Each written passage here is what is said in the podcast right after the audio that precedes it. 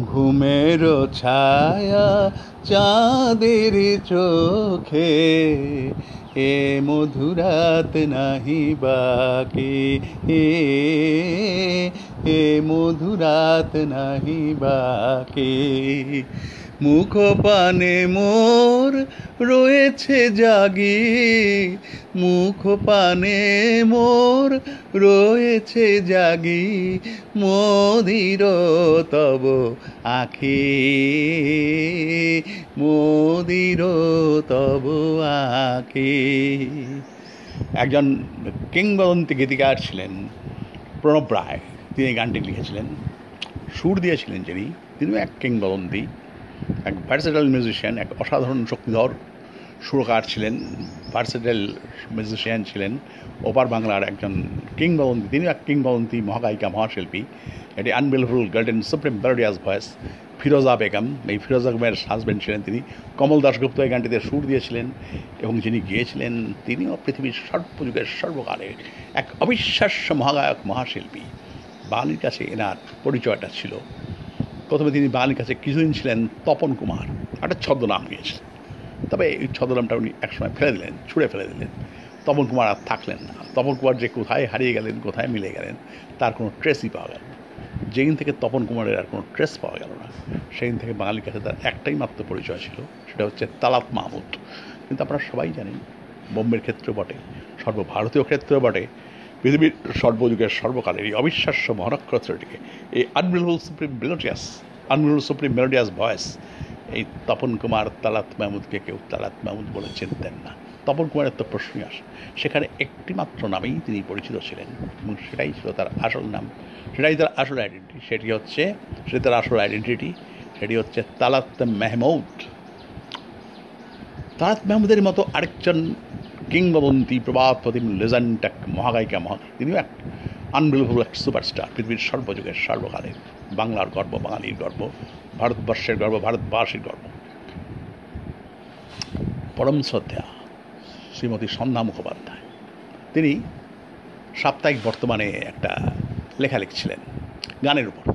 এই লেখাটার নাম উনি দিয়েছিলেন ওগমোর গীতিময়। তার ওই একটা গান ছিল না? ওগমোর গীতিময় ওগমোর গীতিময় মনে নাই সে কি তব মনে নাই? সেই সাগর বেলায় ঝিনুক খোঁজার ছলে গান গে পরিচয় ওগমোর গীতিময় আমি দিনু পূজা প্রথম প্রণয় ফুলে, ঝিনুকেরও মালা খোপা হতে দিনু খুলে।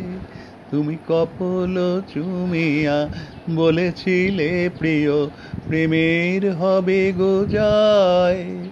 সেই সাগর বেলায় ঝিনু খোঁজার ছলে গান গে পরিচয়। ওগমোর গীতিময় ওগমোর গীতিময় গানের বিহোগে সমবেদনার ব্যথার শ্রুনিয়া দিকে দিকে ফেরে তোমারে খুঁজিয়া তুমি কোথায় তুমি কোথায়? বিদায়ের ক্ষণে কাঁদিয়া সুধানু যাবে। দূরে চলে গেলে আমাকে কি মনে রবে? বিদায়ের ক্ষণে কাঁদিয়া সুধানু যাবে। দূরে চলে গেলে আমার কি মনে রবে? তুমি বলেছিলে এই আকিরও আড়াল, মনের আড়াল নয়।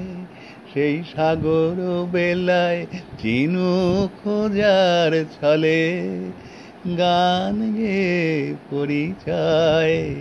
ওগমোর গীতিময় ওগমোর গীতিময় তা এই যে ওগমোর গীতিময় আর্টিকেল আর্টিকেলটা উনি লিখে যাচ্ছেন সন্ধ্যা মুখোপাধ্যায়। এইখানেই উনি তপন কুমার তালাত, মাহমুদ তালাত মাহমুদের একটা মূল্যায়ন করেছিলেন। অনেকদিন আগে অবশ্য লেখাটা পড়েছি, একটু ভুলভাল হতে পারে, তবে আমি যদ্দূর মনে করতে পারছি, সন্ধ্যাদি অনেকটা এইরকমই লিখেছিলেন। উনি লিখছেন, আমার বেশ মনে আছে, আমি প্রথম যখন বোম্বাই গিয়েছিলাম, তখন এই তপন কুমার তালাত, মাহমুদ তারাত মাহমুদের সাথে আমি একটা ডুয়েট রোম্যান্টিক গান গিয়েছিলাম। আমি যদ্দূর মনে করতে পারি মানে আমার এটা ভুলও হতে পারে, বোধহয় এই গানটা হতে পারে। তারাত মাহমুদ এবং সন্ধ্যা মুখোপাধ্যায় একসঙ্গে একটা ডুয়েট গেছিলেন চুপ চুপ চুপ চুপ প্যার করে প্যার করে চুপ চুপ চুপ চুপ চুপ চুপ চুপ চুপ প্যার করি প্যার করি হা হা হা হা হা হা হা হা হা হা হা চুপ চুপ চুপ চুপ চুপ চুপ চুপ চুপ প্যার করি প্যার করি সন্ধ্যা মুখার্জি লিখছেন তপন কুমার তারাত মাহমুদ তারাত মাহমুদের ছিল একটা অবিশ্বাস্য রোম্যান্টিক গলা। মেলোডির সঙ্গে ওই ট্রিমেলো যেটা ছিল। ট্রিমেলো শব্দটার মানে এখনও আমার কাছে পরিষ্কার নয়, আমার স্বীকার করতে এতটুকু লজ্জানি জানি সংকোচ নেই। এটার আমি প্রথমে ডিকশনারিটা দেখেছিলাম, দেখলাম ডিকশনারিতে শব্দটা নেই। বুঝলাম এটা মানে সঙ্গীতের ব্যাপারে কেউ একটা শব্দ আমাকে আমাকে দু একজন এটা বোঝাবার চেষ্টা করেছেন, কিন্তু আমার স্বীকার করতে এতটুকু লজ্জা দিদা সংকোচ নেই। দু একজন বোঝাবার সত্ত্বেও এখনও এই শব্দটার মানে আমার কাছে পরিষ্কার নয়। ট্রিমেলো বলতে ঠিক কী বোঝায়? What is mean by tremolo সন্দেহ লিখছেন, দাঁত মেহমুদের ছিল অবিশ্বাস্য রোম্যান্টিক কলেজ মেলোডির সঙ্গে ওই ট্রিমেলো যেটা ছিল। আমি দেখতে পাচ্ছি তপন কুমার তারাত মাহমুদের মেলোডি যখন তুঙ্গে গেছে রোম্যান্টিক অ্যাপেল তুঙ্গে গেছে, সেই সঙ্গে অবিশ্বাস্য একটা ট্রেমেলো এছাড়া তারাত মাহমুদের আরেকটা বৈশিষ্ট্য ছিল। যখন মেলোডি তার তুঙ্গে যেত রোম্যান্টিক অ্যাপেল যখন তার তুঙ্গে যেত, সেই সময় তারাত মাহমুদের গলাটা মাঝে মাঝে একটু কাঁপত। সন্ধ্যা দিয়ে এটাকে বলেছেন ঈষৎ কম্পন। এটার মানে আমি বোধহয় বুঝতে পেরেছি। এই ঈষৎ কম্পন বলতে সন্ধ্যা দিয়ে কী বোঝায় ট্রিমেলো শব্দটার মানে আমি বুঝতে পারিনি। কিন্তু এই যে ঈষৎ কম্পনের মানেটা বোধ হয় আমি বুঝতে পারি সন্ধ্যাদি বোধ হয় এটার কথাই বলতে চাইছে একটা গান ছিল তাঁত মাহমুদের এই তো বেশ, এই নদীর তীরে বসে গান শোনা। এই তো বেশ, এই তো বেশ, এই নদীর তীরে বসে গান শোনা। একটু মায়া বনে, একটু মাঝে মাঝে আনমোনা। এই তো বেশ, এই তো বেশ, এই নদীর তীরে বসে গান শোনা। এখনও হয়নি। ওই যখন চর আসলো, যে সন্ধ্যাদি যেটা বলতে চেয়েছে বোধ এটা সেটাই। হয়তো হাত লেগে পড়েছে খোপা থেকে। ফুল ঝরে যে ফুল ঝরে, হয়তো তাই তুমি ভাসিয়ে দিলে তাকে ভুল করে। হয়তো হাত লেগে পড়েছে খোপা থেকে ফুল ঝরে, হয়তো তাই তুমি ভাসিয়ে দিলে তাকে ফুল করে। আকাশে আকাশ, ওই সোনালি মেঘে মেঘে আনমো না এই তো বেশ, এই তো বেশ, এই নদীর তীরে বসে গান শোনা। এই ঈষৎ কম্পন সন্ধানী বললেন। আমি দেখতে পাচ্ছি মেলোডি তুঙ্গে রোম্যান্টিক অ্যাপিল তুঙ্গে, সেই সঙ্গে অবিশ্বাস্য ট্রিমেলো এবং মাঝে মাঝে এই ঈষৎ কম্পন, এই চারটে জিনিসের সমন্বয়। এই তপন কুমার, তালাত মাহমুদ তালাত মাহমুদ, তার যে একটা অবিশ্বাস্য সাংগীতিক বৈশিষ্ট্য, তার গায়কী স্টাইলটা সৃষ্টি করেছিলেন। এই গায়কী স্টাইল, এই এই গায়কী সাংগীতিক বৈশিষ্ট্য স্টাইলটা একমাত্র তারাত মাহমুদের ছিল। আজ পর্যন্ত ভারতবর্ষের কোনো মহিলা শিল্পী কোনো পুরুষ শিল্পী তাত মাহমুদের এই অবিশ্বাস্য বৈশিষ্ট্যটা দেখাতে পারেননি। এই মেলোডি তুঙ্গে রোমান্টিক অ্যাপেল তুঙ্গে অবিশ্বাস্য ট্রিমেলো আর ঈষৎ কম্পন এই চারটি জিনিসের সমন্বয়ে তাত মাহমুদ একটা অবিশ্বাস্য স্বর্গীয় অনুভূতির সৃষ্টি করতেন। যে স্বর্গীয় অনুভূতি যে স্বর্গীয় অনুভূতিটা তারাদের গলায় আমার ভীষণ ভালো লাগতো। সেই তারাত মাহমুদের একটি গান। ঘুমের ছায়া চাঁদের চোখে এ মধুরাত নাহি বাকি। এ এ মধুরাত নাহি বাকি। মুখ পানে মোর রয়েছে জাগি। মুখ পানে মোর রয়েছে জাগি। মদির তব আখি মদির তব আখি যে আখিতে লাজ ছিল গো, সে থা প্রেমের ভাষা। প্রিয়াচে চাহে এ মধুরাতে পড়াতে তোমায় মিলন রাখি। ঘুমের ছায়া চাঁদের চোখে এ মধুরাত নাহি বাকি। এ মধুরাত নাহি বাকি। আধো আধো অথচ ছোনাই আবেশ লাগ।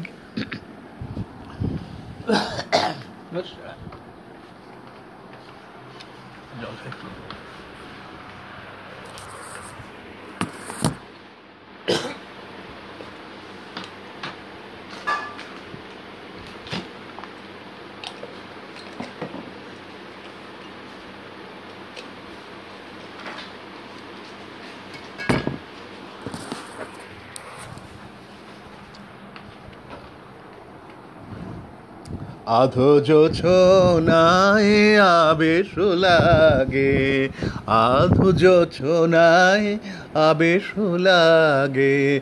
অধর নীরব, শুধু নয়ন জাগে, শুধু নয়ন জাগে।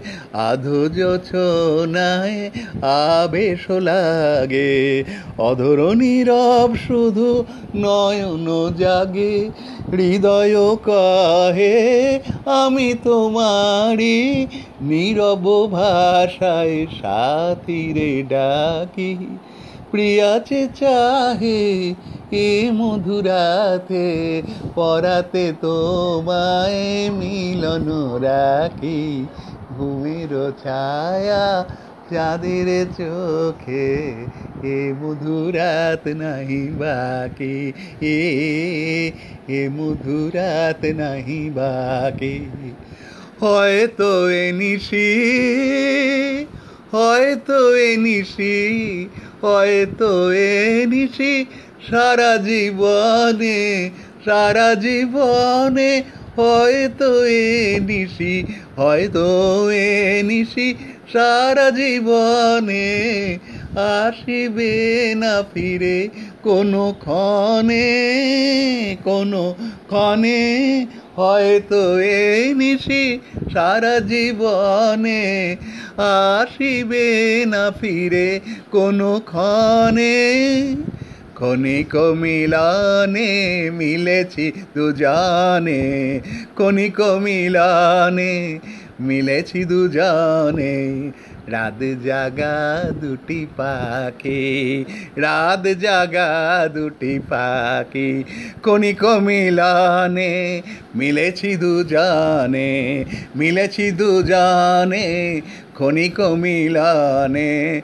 রাত জাগা দুটি পাখি, ই প্রিয়াছে চাহে এ মধুরাতে পরাতে তোমায় মিলন রাখি ঘুমের ছায়া।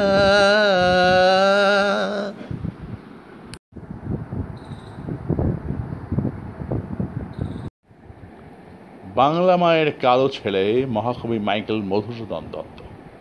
তার সম্বন্ধে আজকে আমি কিছু বলছি।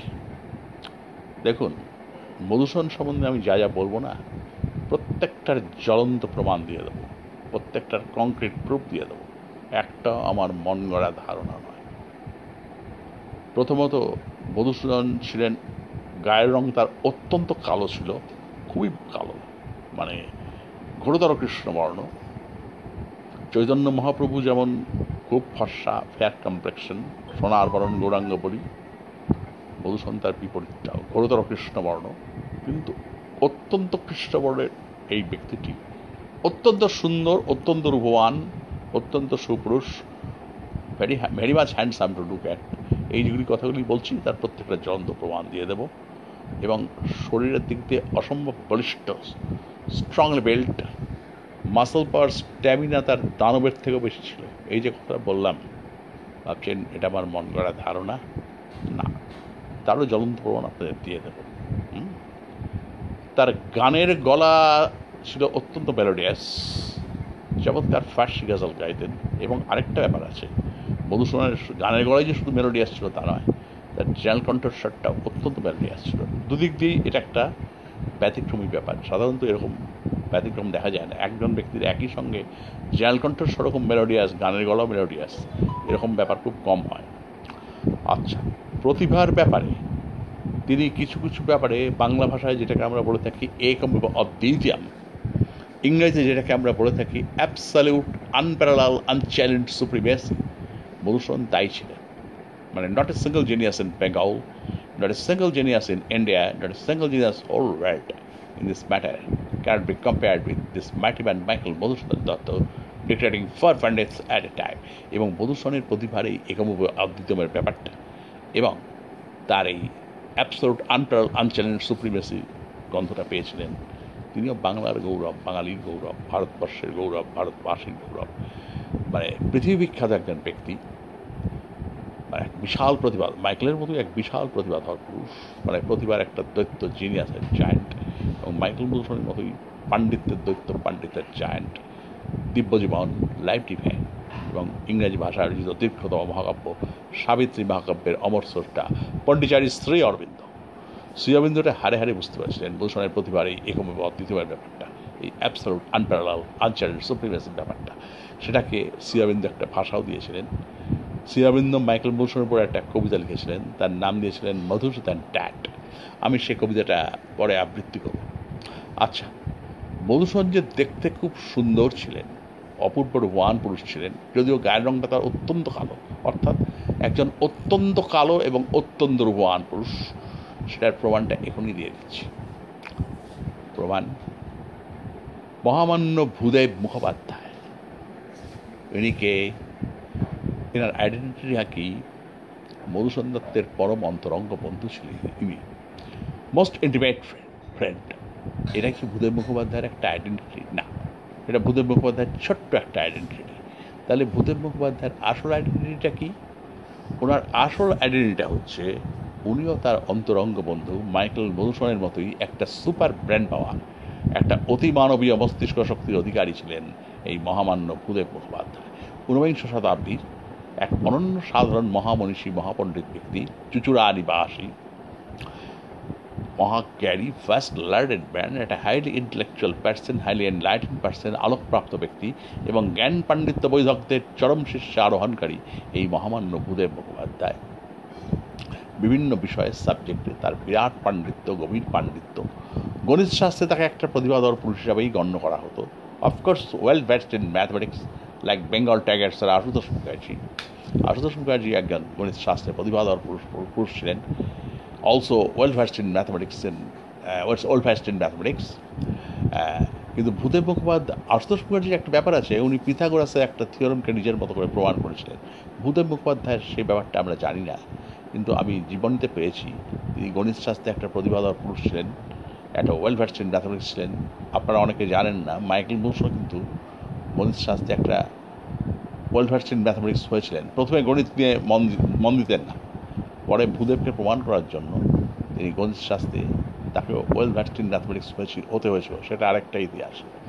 আচ্ছা এই ভূদেব মুখোপাধ্যায়, তাকে মহামান্য আচার্য সুনীতি কুমার চট্টোপাধ্যায়, বাংলার গৌরব, বাঙালির গৌরব, ভারতবর্ষের গৌরব, ভারতবাসীর গৌরব, পৃথিবীর সর্বযুগের সর্বকালের এক অবিশ্বাস্য বহুভাষাবিদ মহাপণ্ডিত ব্যক্তি এবং এই সুনীতি কুমার চট্টোপাধ্যায় তার বিখ্যাত বই ভারত সংস্কৃতি বইতে ভূদেব মুখোপাধ্যায়কে বিরাট ওজন দিয়েছে। এবং আমার একটা জিনিস মনে হয়েছে সুনীতিবাবু, ভূদেব মুখোপাধ্যায়ের উপর তো দুর্বলতা ছিলই। এবং খুব সম্ভবত উনি ভূদেব মুখোপাধ্যায়কে মানে ঊনবিংশ শতাব্দীর সর্বশ্রেষ্ঠ মহামনীষী মনে করতেন।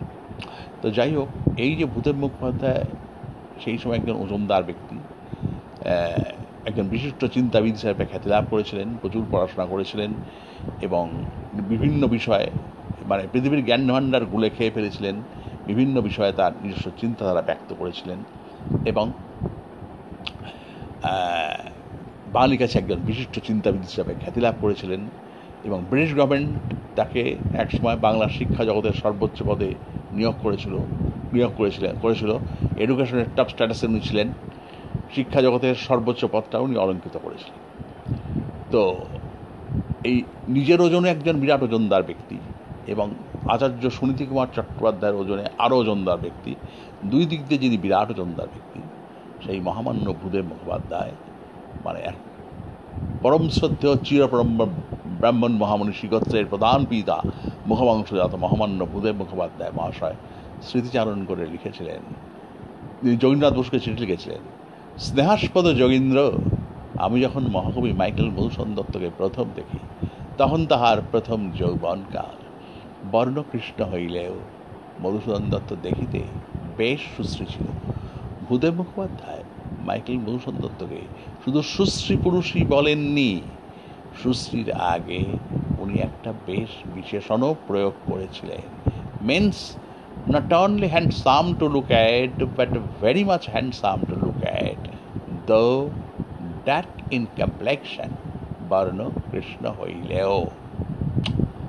এই যে উদয় মুখোপাধ্যায় মাইকেল ভূষণকে যে বেশ সুশ্রী বললেন না এই বেশ সুশ্রী প্রসঙ্গে আমার একটুখানি এই সাহিত্য সম্রাট বঙ্কিমচন্দ্র চট্ট মানে বাংলার এক বিশাল প্রতিপাদক পুরুষ, বিরাট জেরিয়াস মহাপণ্ডিত মহামনীষী, সাহিত্য সম্রাট, বন্দে মাতরম মন্ত্রী অমর স্রষ্টা, কপাল কুণ্ডলার অমর স্রষ্টা।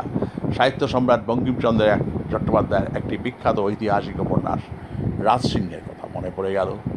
আর অপরাজেয় কথা শিল্পী, মরমী কথা শিল্পী মানব দরদি কথা শিল্পী অমর কথা শিল্পী শরৎচন্দ্র চট্টোপাধ্যায়ের একটি বিখ্যাত উপন্যাস, বিপ্রদাসের কথা মনে প্রথমে আপনারা বঙ্কিমচন্দ্র চট্টোপাধ্যায়ের রাজসিংহ উপন্যাসটা খুলুন। খুলুন। এই পাতা উল্টান বঙ্কিমবাবু কী লিখিতেছেন? আমরা কি দেখিতেছি? বঙ্কিমবাবু লিখিতেছেন, রাজপুত রাজা রাজ সিংহ অত্যন্ত বলশালী পুরুষ, তেজস্বী, নির্ভীক, সাহসী মোগল সম্রাট ঔরঙ্গজেবকে তিনি বিন্দুমাত্র পরোয়া করেন না। চঞ্চল কুমারীকে আশ্বাস দিয়াছেন, যদি ঔরঙ্গজেব রূপনগর আক্রমণ করে, তাহার মোকাবিলাটা কীভাবে করা হইবে, সে দুশ্চিন্তাটা বহন করিবেন। এই রাজপুত রাজা রাজসিংহ, তাহার চঞ্চল কুমারীকে আদৌ বহন করিতে হইবে না। ইহার পর বঙ্কিমবাবুই লিখলেন, এই রাজপুত রাজা রাজসিংহেরই সমতুল্য একজন বীর পুরুষ। ইনিও বীর পুরুষ। শুধু বীর পুরুষ নহেন অত্যন্ত বলিষ্ঠ, অত্যন্ত সুশ্রী একটি পুরুষ। এই অত্যন্ত বলিষ্ঠ, অত্যন্ত সুশ্রী পুরুষটি পুরুষটিকে বঙ্কিমবাবু বলিলেন, এই অত্যন্ত বলিষ্ঠ, অত্যন্ত সুশ্রী পুরুষটির নাম মবারাক্ষা মোগল আমলের এই মবারাক্ষা সম্বন্ধে বঙ্কিমবাবু বলিলেন মবারাক্ষাকে দেখিলে একজন অত্যন্ত অভিজাত সম্ভ্রান্ত বিলায়ত মুসলমান বলিয়াই বোধ হয়।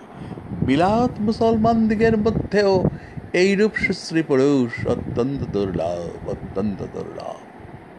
দেখুন, এই যে মহামান্য ভূদেব মুখোপাধ্যায়, এই পরম শ্রদ্ধ চিরপরম ব্রাহ্মণ সন্তান, আর এই সাহিত্য সম্রাট বঙ্কিমচন্দ্র চট্টোপাধ্যায়, আরেক পরম শ্রদ্ধ চিরপরম ব্রাহ্মণ সন্তান। দুইটি ব্রাহ্মণ সন্তানের অনুভূতি কিন্তু এক। অনুভূতি এক। অনুভূতির কোনো তারতম্য আছে? না, কোনো তারতম্য নাই। দুইটি ব্রাহ্মণ সন্তানই সন্তানই তীব্রভাবে অনুভব করিতেছেন। ভূদেব মুখোপাধ্যায় অনুভব করিতেছেন। তার অন্তরঙ্গ বন্ধু মাইকেল মধুসূদন দত্ত। রাজকীয় অভিজাত্যের নীল রক্ত the variations of blue blood of royal aristocracy সেখানে তিনি আকাশ পুড়িয়া চলিয়া গিয়াছেন এবং অত্যন্ত রূপবান। এই দুইটি সমন্বয় এবং গায়ের রংটি তাহার অত্যন্ত কৃষ্ণ, কৃষ্ণবর্ণ। এই অত্যন্ত কৃষ্ণবর্ণ অত্যন্ত অভিজাত অত্যন্ত অ্যারিস্টক্রেট, অত্যন্ত রূপবান পুরুষকে ভূদেব মুখোপাধ্যায়, গোত্রের প্রধান পিতা মুখবংশজাত ভূদেব মুখোপাধ্যায় কী বললেন? বর্ণকৃষ্ণ হইলেও মধুসূদন দত্ত দেখিতে বেশ সুস্থ ছিল। আবার এই ব্রাহ্মণ সন্তানের অনুভূতি এক। তিনিও ভূদেব মুখোপাধ্যায়ের মতো অনুভব করিতেছেন যে মোগল আমলের এই খানদানি মুসলমান মবারাক্ষাও মাইকেল মধুসনের মতোই আভিজাত্যে নীল রক্তে ব্লুব্লাডে একেবারে আকাশ পুরিয়া চলিয়া গিয়াছেন, আবার রূপেও আকাশ পুরিয়া চলিয়া গেছেন কিন্তু অত্যন্ত অভিজাত অত্যন্ত রূপান মবারাক্ষাকে বঙ্কিমবাবু কিন্তু মাইকেল মধুসূদনের মতো বেশ সুশ্রী বললেন না। তিনি কি বলিলেন? মমরাক্ষাকে তিনি এক দুর্লভ সুশ্রী বললেন। বললেন, বিলায়ত মুসলমানদিগের মধ্যেও এইরূপ সুশ্রী পুরুষ অত্যন্ত দুর্লভ।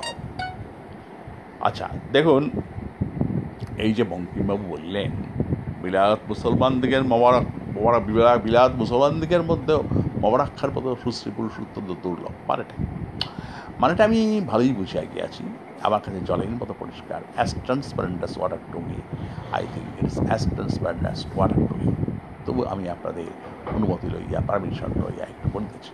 বঙ্কিমবাবু বলিতে চাইলেন যে, আমি জানি আমি জানি I know it very well এই যে রহিসি মুসলমান, খানদানি মুসলমান অ্যারিস্টকেট মুসলিমস, যেসব মুসলমানদের শরীরে ওই নীল রক্তটা আছে, ব্লু ব্লাড আছে হ্যাঁ? যেসব মুসলমানদের শরীরে একেবারে খাঁটি মুসলমানি রক্তটা আছে, এই আরব পাঠান, এই অ্যারাবিয়ান ব্লাডটা আছে, এই আরব রক্তটা আছে, এই মুসলমানদের কি পুরুষ মুসলমান কি নারী মুসলমান? আহা, পুরুষ পুরুষ মুসলমানগুলিকে দেখিলে তারা দেহিতে এত সুন্দর, এত রূপমান এত হ্যান্ডসাম যে দেখলে চোখ ফেরানো যায় না। সেই সঙ্গে সঙ্গে এই মহিলা মুসলমান, নারী মুসলমানরাও দেখিতে একজন কী সুন্দরী কী সুন্দরী, কী রূপসী কী রূপসী, তাদের দেখলেও চোখ কিন্তু বঙ্গিমবাবু তারপরে বলতে চাইলেন, আমি জানি না, কিন্তু আমি যে এই যে মোগল আমলের খানদানি মুসলমান মবারাক্কার কথা বলিলাম না, এই মবারাক্কার সৌন্দর্য রূপ বিউটিটা এই সুন্দরী সুন্দরী মুসলমান নারীদের চাইতেও আরেকটু বেশি, এই সুন্দর সুন্দর মুসলমান পুরুষদের চাইতেও আরেকটু বেশি। রূপের ব্যাপারে, সৌন্দর্যের ব্যাপারে, এই সুন্দরী সুন্দরী মুসলমান নারীরাও, এই সুন্দর সুন্দর মুসলমান পুরুষরাও মবারাক্ষার কাছে একটু হার মানিয়ে যায় কিন্তু বঙ্কিমবাবু মবারাক্ষাকে মাইকেল মধুসূদনের মতো বেশ সুশ্রী বললেন না। অপরাক্ষা হইয়া গেলেন একজন দুর্লভ সুশ্রী পুরুষ। আসুন, এবার আরেক ব্রাহ্মণ সন্তান, পরম শ্রদ্ধ, চিরব্রহ্ম, তাহার ওই একই অনুভূতি আমি দেখা যাইতেছি এই পরম শ্রদ্ধ চিরব্রহ্ম ব্রাহ্মণ সন্তানের নাম শরৎচন্দ্র চট্টোপাধ্যায়। অপরাজেয় কথা শিল্পী, মরমী কথা শিল্পী, মানব দরদি কথা শিল্পী, অমর কথা শিল্পী শরৎচন্দ্র চট্টোপাধ্যায়। তার একটি বিখ্যাত উপন্যাস, বিপ্রদাস কোন উপন্যাসটা।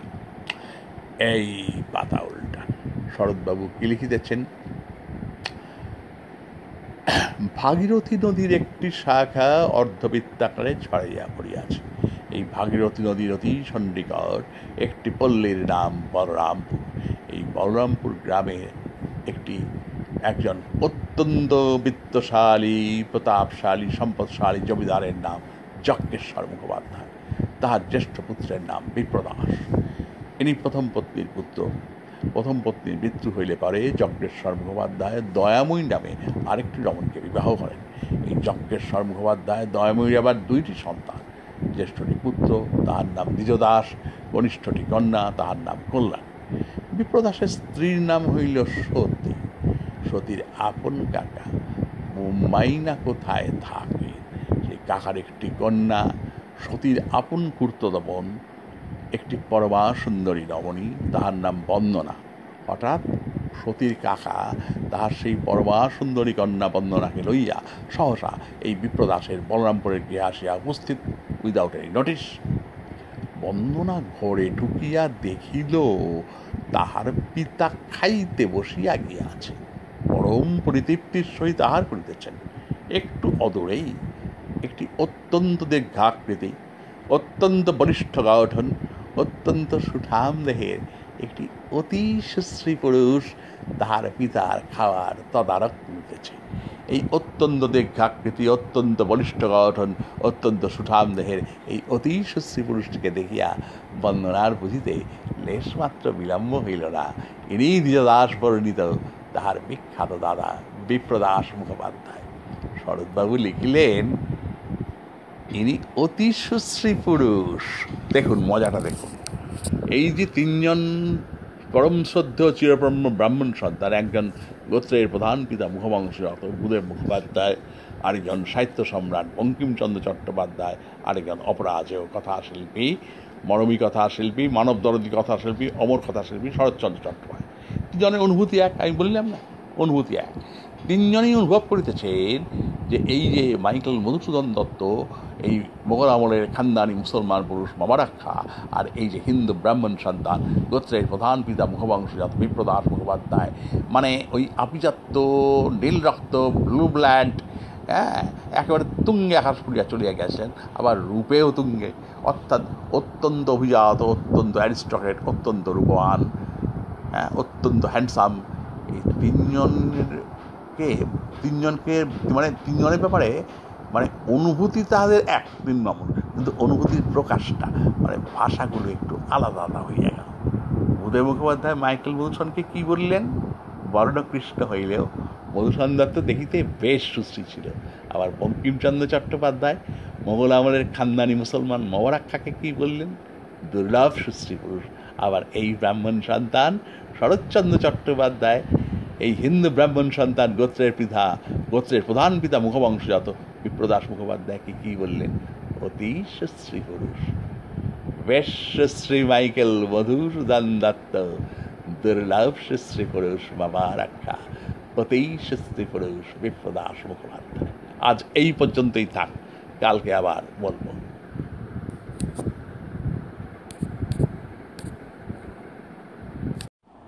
আচ্ছা আবার শুরু করছি হ্যাঁ?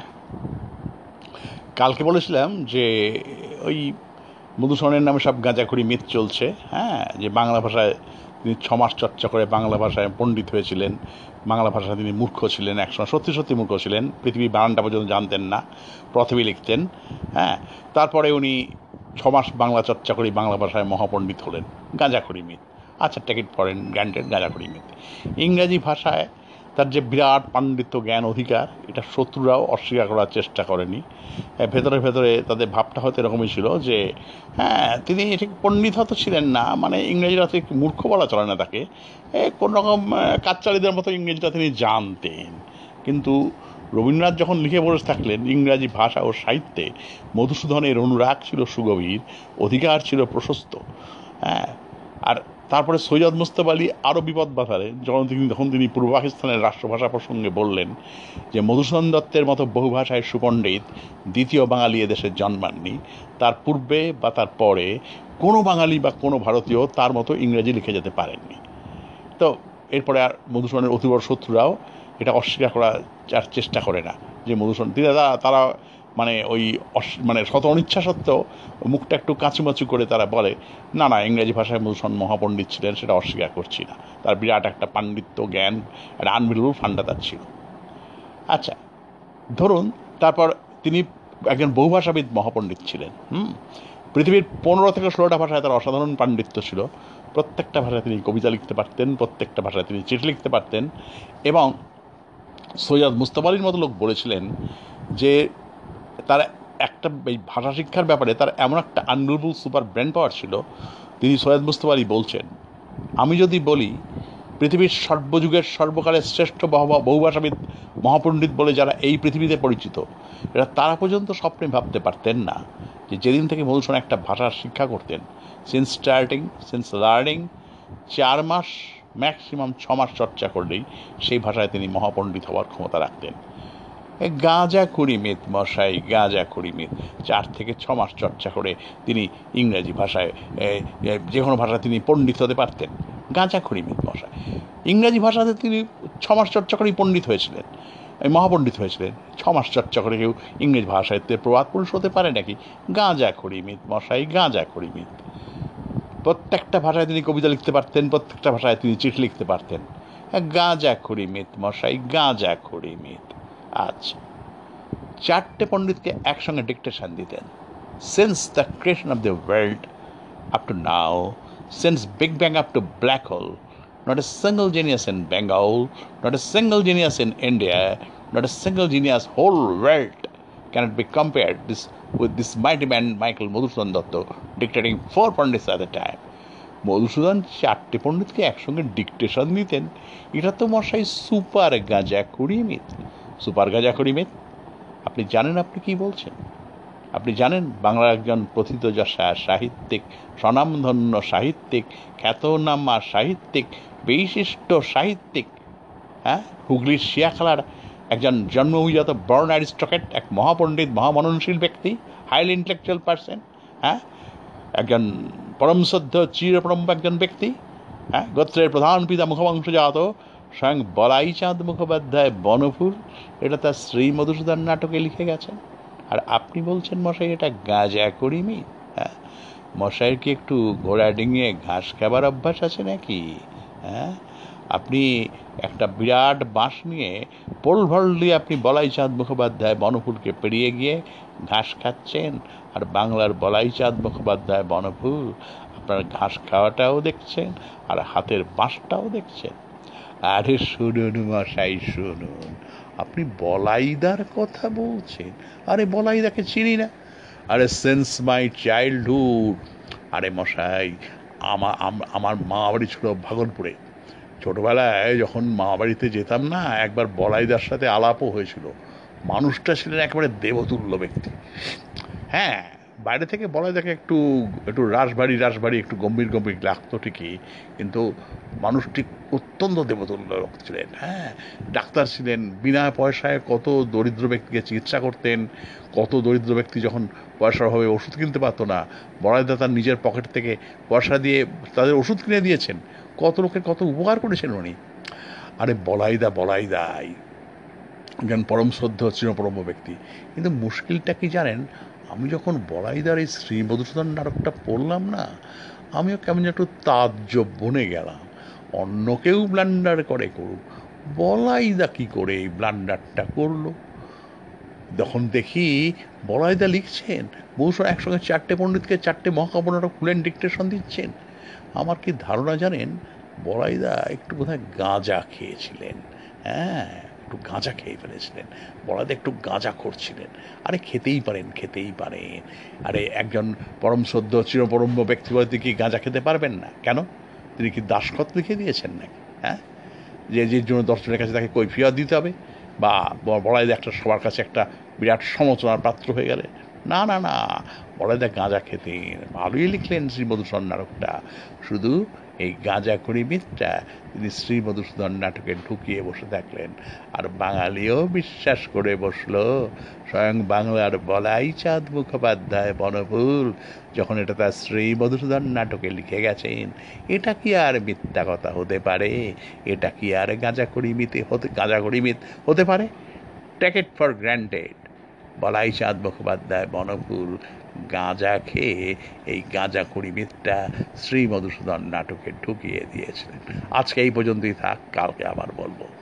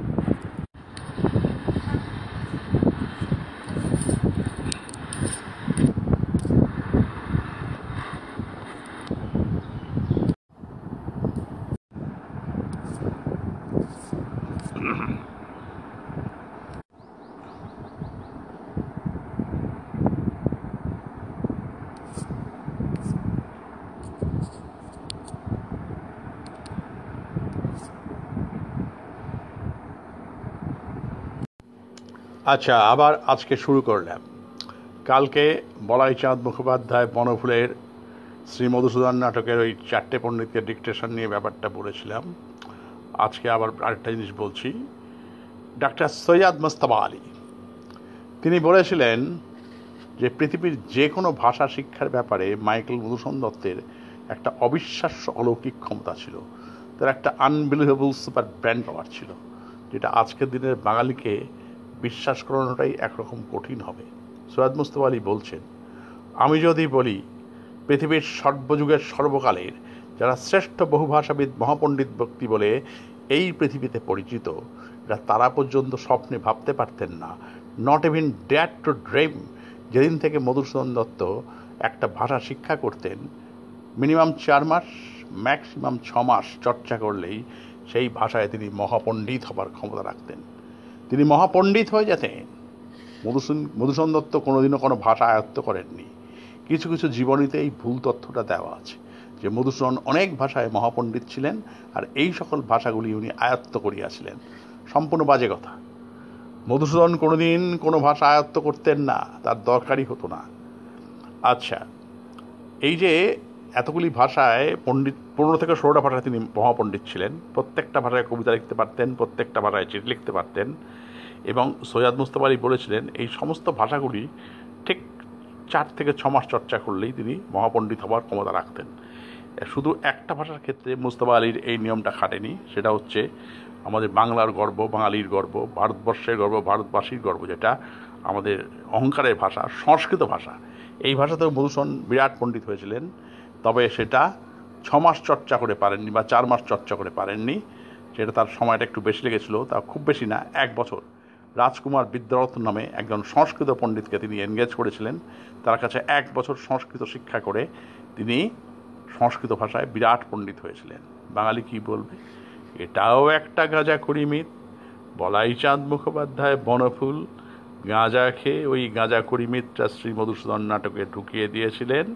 হ্যাঁ যে একসঙ্গে মধুসূদন চারটে পণ্ডিতকে ডিকটেশন দিচ্ছেন। বলাই মুখোপাধ্যায় বনসুল শ্রী মধুসূদন নাটক লেখার আগে প্রচুর গাঁজা খেয়েছিলেন। তিনি গাঁজা খেয়ে এটা করেছেন।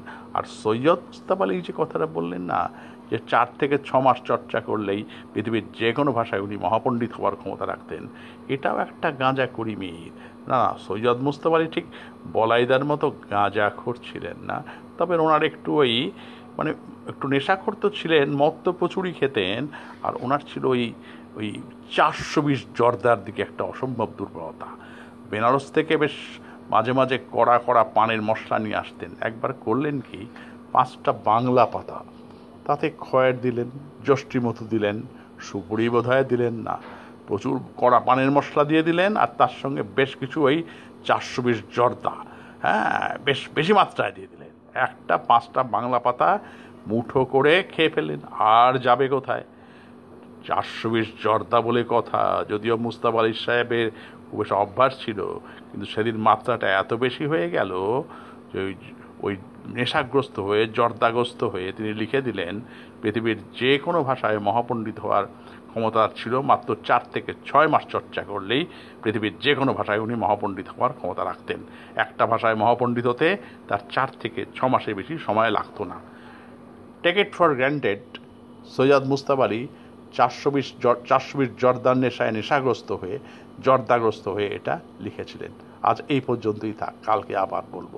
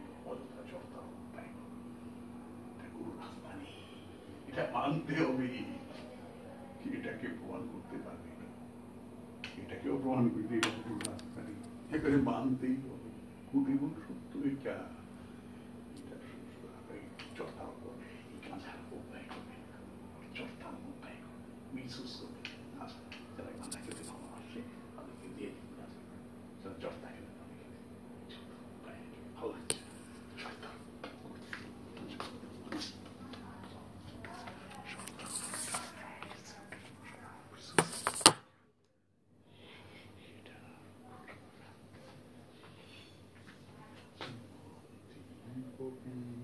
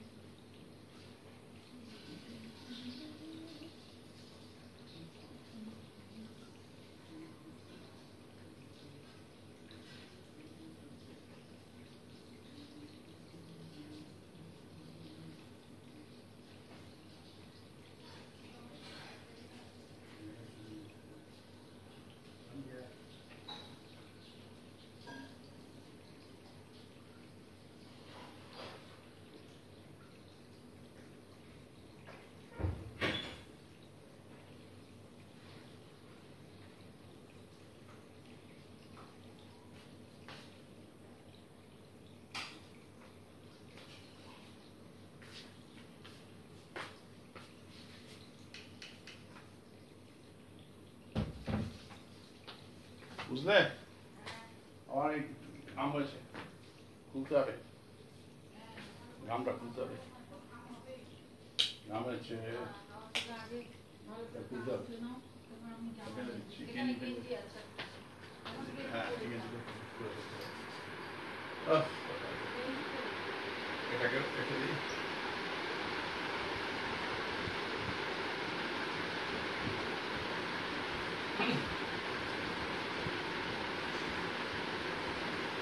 হুম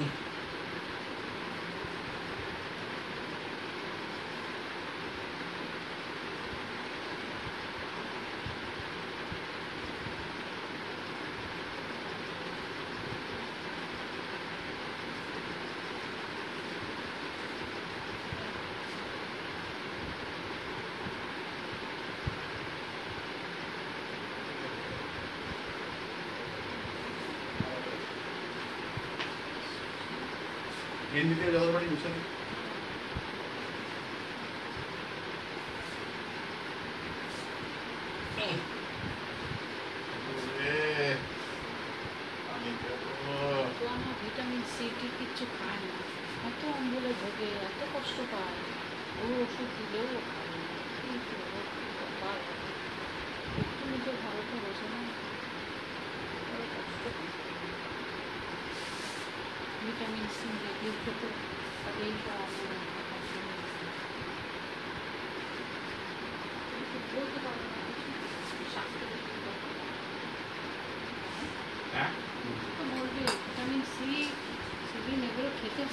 হয় খেতে হয় তাহলে এই অম্বলের ভাবটা চলে যাও। মানুষের একটু ভালো পাবে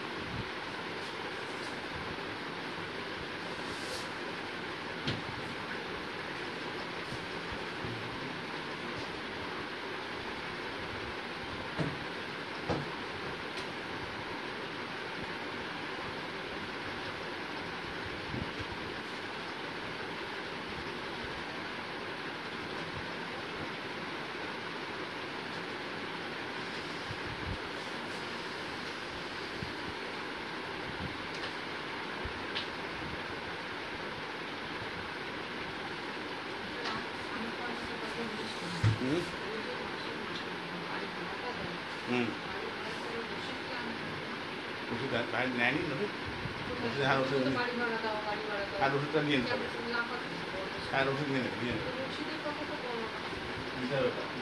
নিয়ে নেয়নি যে ওষুধ কমিয়ে এসছে ওরা তো দাদুর মতন পার্টিকুলার না। ওদের হ্যাঁ হয়ে একবারে নিয়ে নেবে একশো লাস্ট লিটার পেয়েছে এটা বড় তুমি বা- ভাড়া ভাড়া দাও বলে চাচাচ্ছ ভাড়া বেশি দাম বলে কেউ না। এই যে এই যে ষাট টাকা না পড়লে হয় কথা সাত তো না পড়লে না। রাত্রে রাত্রে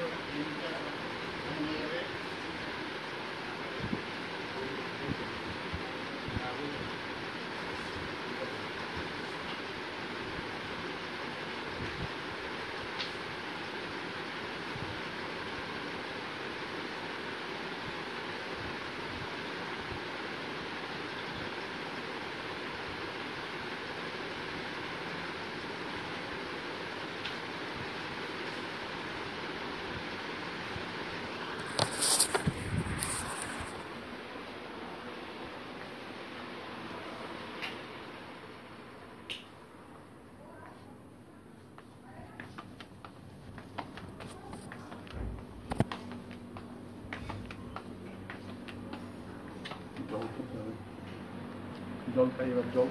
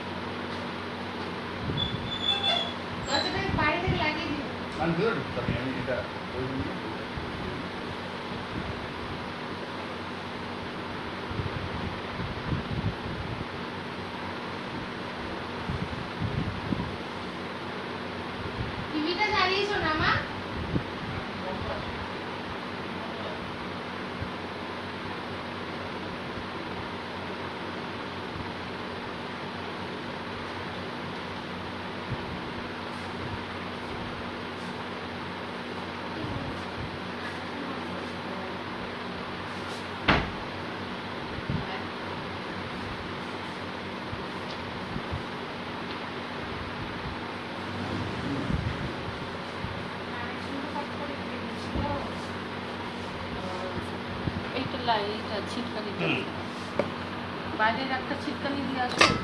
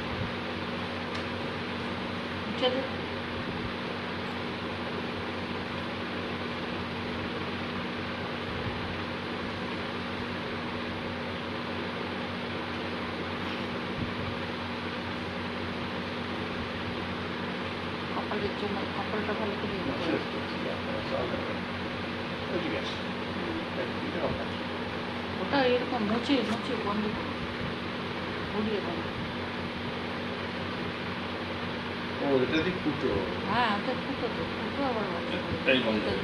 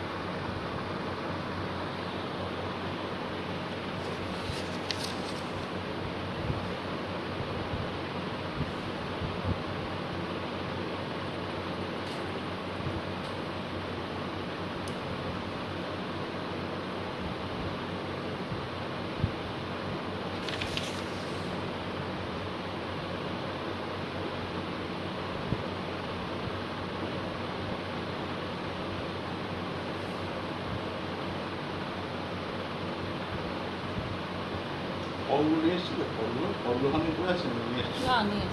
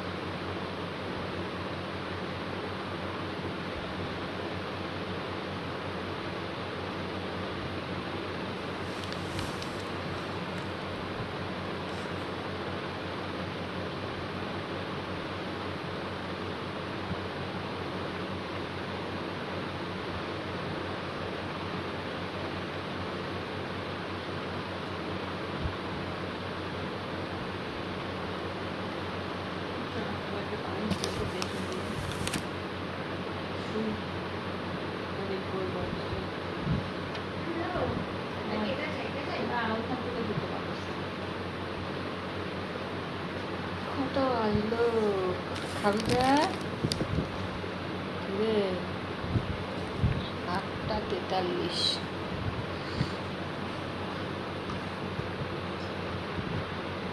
ওটা রেখে দাও কই বলতো আরেকটা বালিশ দেবো না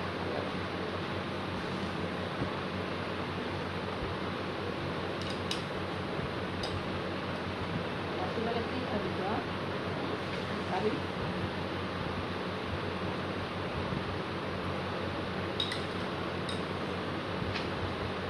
মাংসের বিরিয়ানিটা খাবি নাকি ভাত খাবি নাকি শ্বেতা কাটি হ্যাঁ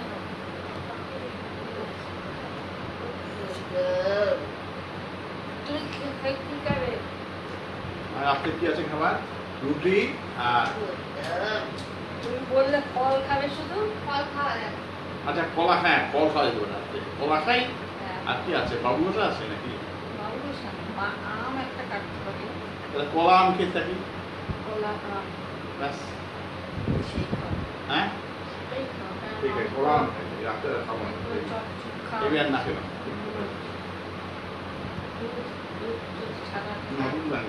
দুধ পশু কচু পারি না আমার কাউকে কচু আদা চাকরি আছে।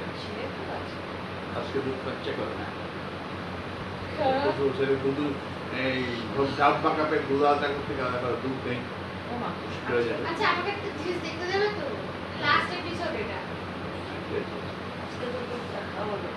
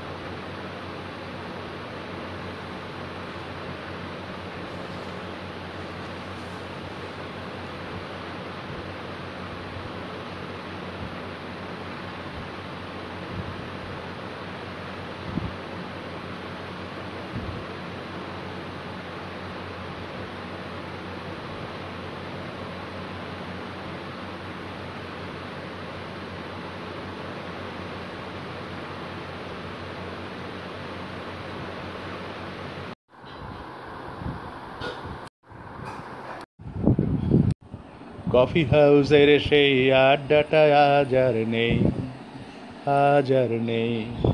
কোথায় হারিয়ে গেল সোনালি বিকেলগুলো সেই, আজ আর নেই। নিখিলেশ প্যারিসে, মইদুল ঢাকাতে নেই তারা আজ কোনো খবরে। গ্র্যান্ডের গিরার গ্র্যান্ডের গিটারিস্ট গোয়ানিজ ডিসুজা, ঘুমিয়ে আছে যে আজ কবরে। কাকে যেন ভালোবেসে আঘাত পেয়েছে শেষে? পাগলা গারদে গেছে রমারায়। অমলটা ভুগছে দুরন্ত ক্যান্সারে। জীবন করেনি তাকে ক্ষমা হায়। কফি হাউসের সেই আড্ডাটা আজ আর নেই, আজ আর নেই। সুজাতাই আজ শুধু সব থেকে সুখে আছে। শুনেছি তো লাখপতি স্বামী তার। হিরে আর জহরতে আগা গোড়া মোড়াসে হিরে আর জহরতে আগা গোড়া মোড়াসে গাড়ি বাড়ি সব কিছু দামি তার। আর্ট কলেজের ছেলে নিখিলেশ সান্যাল বিজ্ঞাপনের ছবি আঁকতো। আর চোখ ভরা কথা নিয়ে নির্বাক শ্রোতা হয়ে ডিসুজাটা বসে শুধু থাকতো। কফি হাউসে সেই আজ আর নেই, আজ আর নেই। কবি কবি চেহারা, কবি কবি চেহারা, কাঁধেতে ঝোলানো ব্যাগ, কাঁধেতে ঝোলানো ব্যাগ, কবি কবি চেহারা, কবি কবি চেহারা, কাঁধেতে ঝোলানো ব্যাগ, মুছে যাবে অমলের নামটা। একটা কবিতা তার হলো না, কোথাও ছাপা। পেল না সে প্রতিভার দাম তার অফিসের সোশ্যালে আমি চার নাটকে রমারায় অভিনয় করত। কাগজের রিপোর্টার মইদুল এসে রোজ কি লিখেছে তাই শুধু পড়ত। কফি হাউসের সেই আড্ডাটা আজ আর নেই, আজ আর নেই। সেই স্বাদ জন সেই স্বাদ জন নেই। আজ টেবিলটা তবু আছে। সেই স্বাদ জন নেই, সেই স্বাদ জন নেই, সেই স্বাদ জন নেই। টেবিলটা তবু আছে, টেবিলটা তবু আছে, টেবিলটা তবু আছে, সেই স্বাদ জন নেই। টেবিলটা তবু আছে, সাতটা পেয়ালায় আজও খালি নেই। সাতটা পেয়ালায় আজও খালি নেই। সাতটা পেয়ালায় আজও খালি নেই, সেই স্বাদ জন নেই। টেবিলটা তবু আছে, সাতটা পেয়ালায় আজও খালি নেই। একই সে বাগানে আজ এসেছে নতুন কুড়ি। একই সে বাগানে আজ এসেছে নতুন কুড়ি। একই সে বাগানে আজ এসেছে নতুন কুড়ি। একই সে বাগানে আজ এসেছে নতুন কুড়ি। সেই স্বাদ জন নেই, টেবিলটা তবু আজ সাতটা পেয়ালায় আজও খালি নেই। একই সে বাগানে আজ এসেছে নতুন কুড়ি। শুধু সেই সেদিনের মানে নেই, শুধু সেই সেদিনের মানে নেই। একই সে বাগানে আজ এসেছে নতুন কুড়ি শুধু সেই সেদিনের মানে নেই, শুধু সেই সেদিনের মানে নেই, শুধু সেই সেদিনের মানে নেই। কত স্বপ্নে রোদ উঠে এই কফি হাউসে, কত স্বপ্ন মেঘে ঠেকে যায় কতজনই এলো গেল, কতজনই আসবে, কতজনই এসো, কতজনই এলো গেল, কতজনই আসবে। কফি হাউস তা শুধু দেখে যায়, কফি হাউসে সেই আড্ডাটা আজ আর নেই, আজ আর নেই। এই গানটা লিখেছিলেন একজন কিংবদন্তি প্রবাদ প্রতিম গীতিকার গৌরীপ্রসন্ন মজুমদার। সুর দিয়েছিলেন যিনি, তিনি একজন খুব শক্তিধর সুরকার ছিলেন এবং ওনার পিতা ছিল নচিকেতা ঘোষ, একজন অসাধারণ শক্তিধর এক কিংবদন্তি প্রবাদ পুরুষ, প্রবাদ মানে প্রবাদ প্রতিম ব্যক্তি, সুরকার নচিকেতা ঘোষ এবং গানটি গেয়েছিলেন তিনিও কিংবদন্তি বাংলা তথা ভারতবর্ষের গৌরব, এক মহাগায়ক, মহাশিল্পী, প্রবাদ প্রতিম মান্না দে।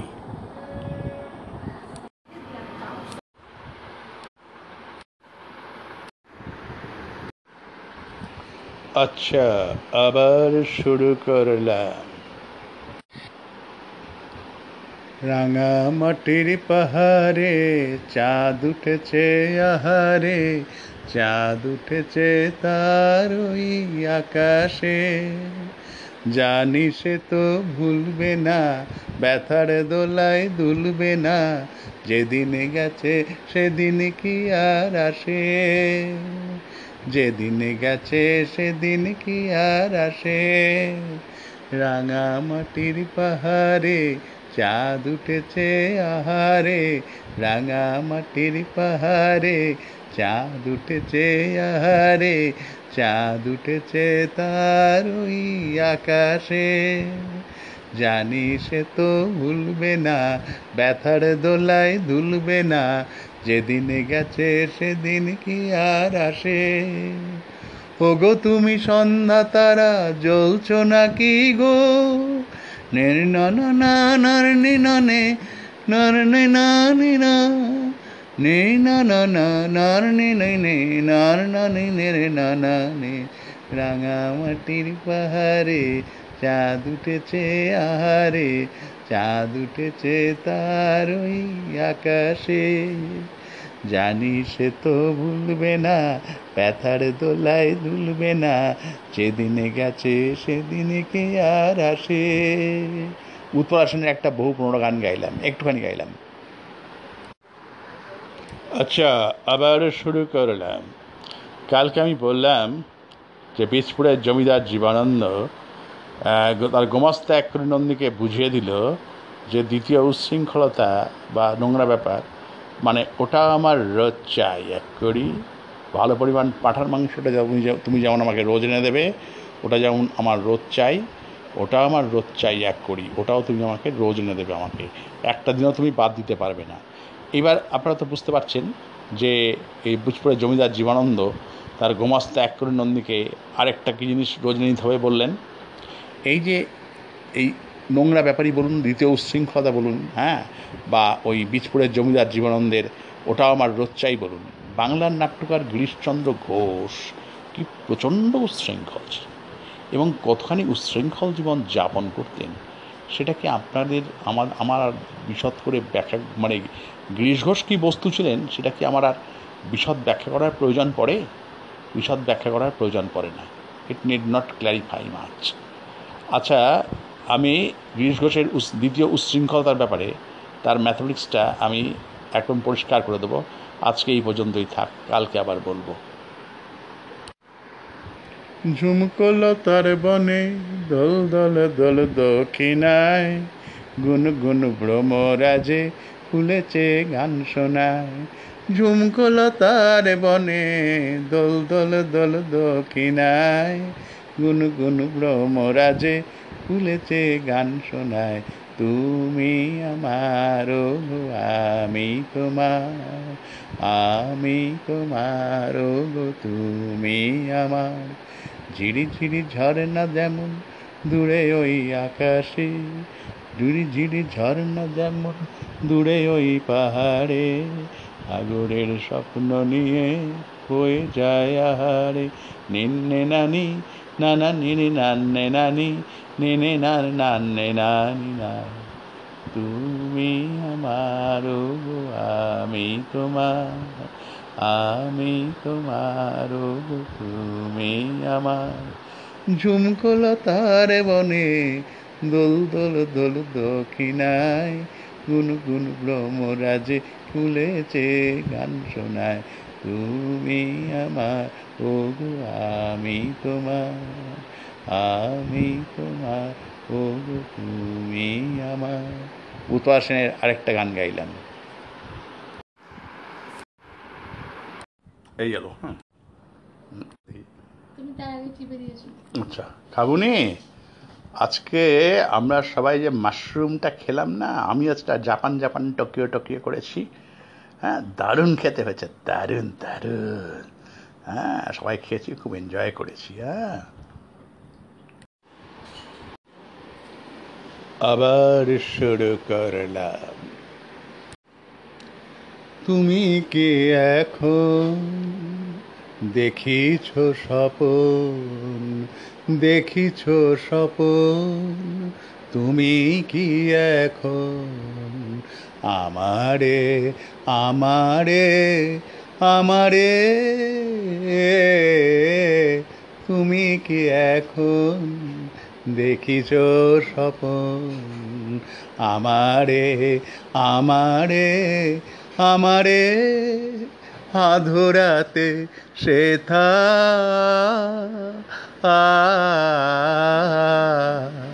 উঠেছে কি চাঁদ? উঠেছে কি চাঁদ? উঠেছে কি চাঁদ আধারে?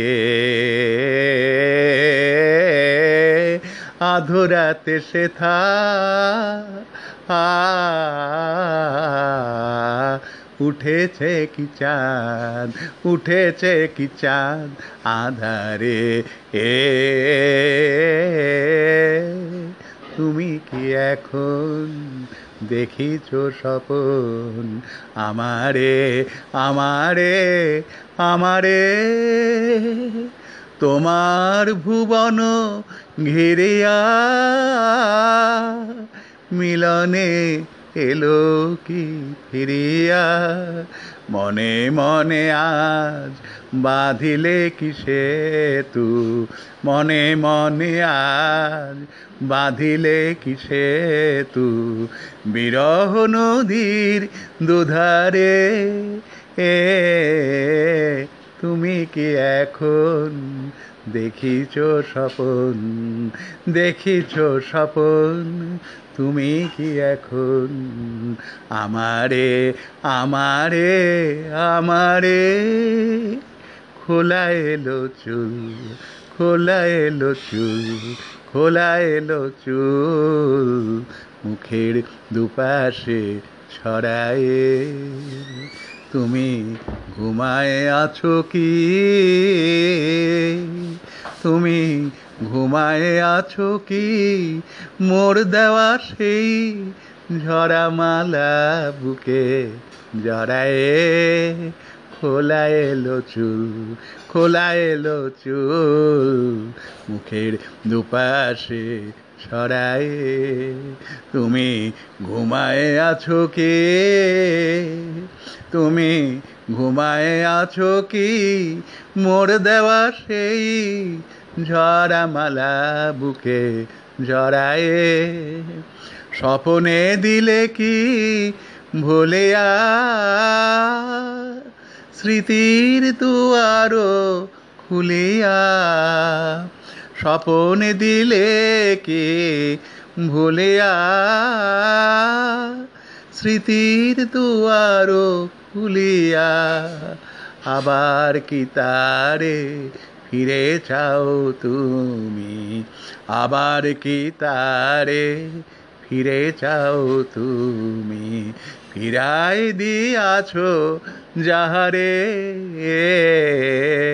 তুমি কি এখন দেখিছ স্বপন? আমারে আমারে আমারে, তুমি কি এখন দেখিছ স্বপন? আমারে আমারে আমারে, তুমি কি এখন দেখিছ স্বপন? দেখিছ স্বপন? তুমি কি এখন? তুমি কি এখন? এই গানটির গীতিকার ছিলেন একজন কিংবদন্তি গীতিকার প্রণব রায়। প্রণব রায় এই গানটি লিখেছিলেন। যিনি সুর দিয়েছিলেন তিনিও তো একজন অবশ্যই কিংবদন্তি, এক প্রবাদ প্রদীপ লিজেন্ড মানে ওপার বাংলার একজন, তিনিও একজন কিংবদন্তি লিজেন্ড ছিলেন। একটা অবিশ্বাস্য মধুমাখা সুরেলা কণ্ঠের অধিকারী ছিলেন। একটা আনবিলিভেবল সুপ্রিম মেলোডিয়াস ভয়েসড এক অসাধারণ মহিলা কণ্ঠশিল্পী ফিরোজা বেগম। এই ফিরোজা বেগমের হাজব্যান্ড স্বামী ছিলেন উনি। একজন ভার্সিটাল মিউজিশিয়ান এবং একজন অসাধারণ শক্তিধর সুরকার।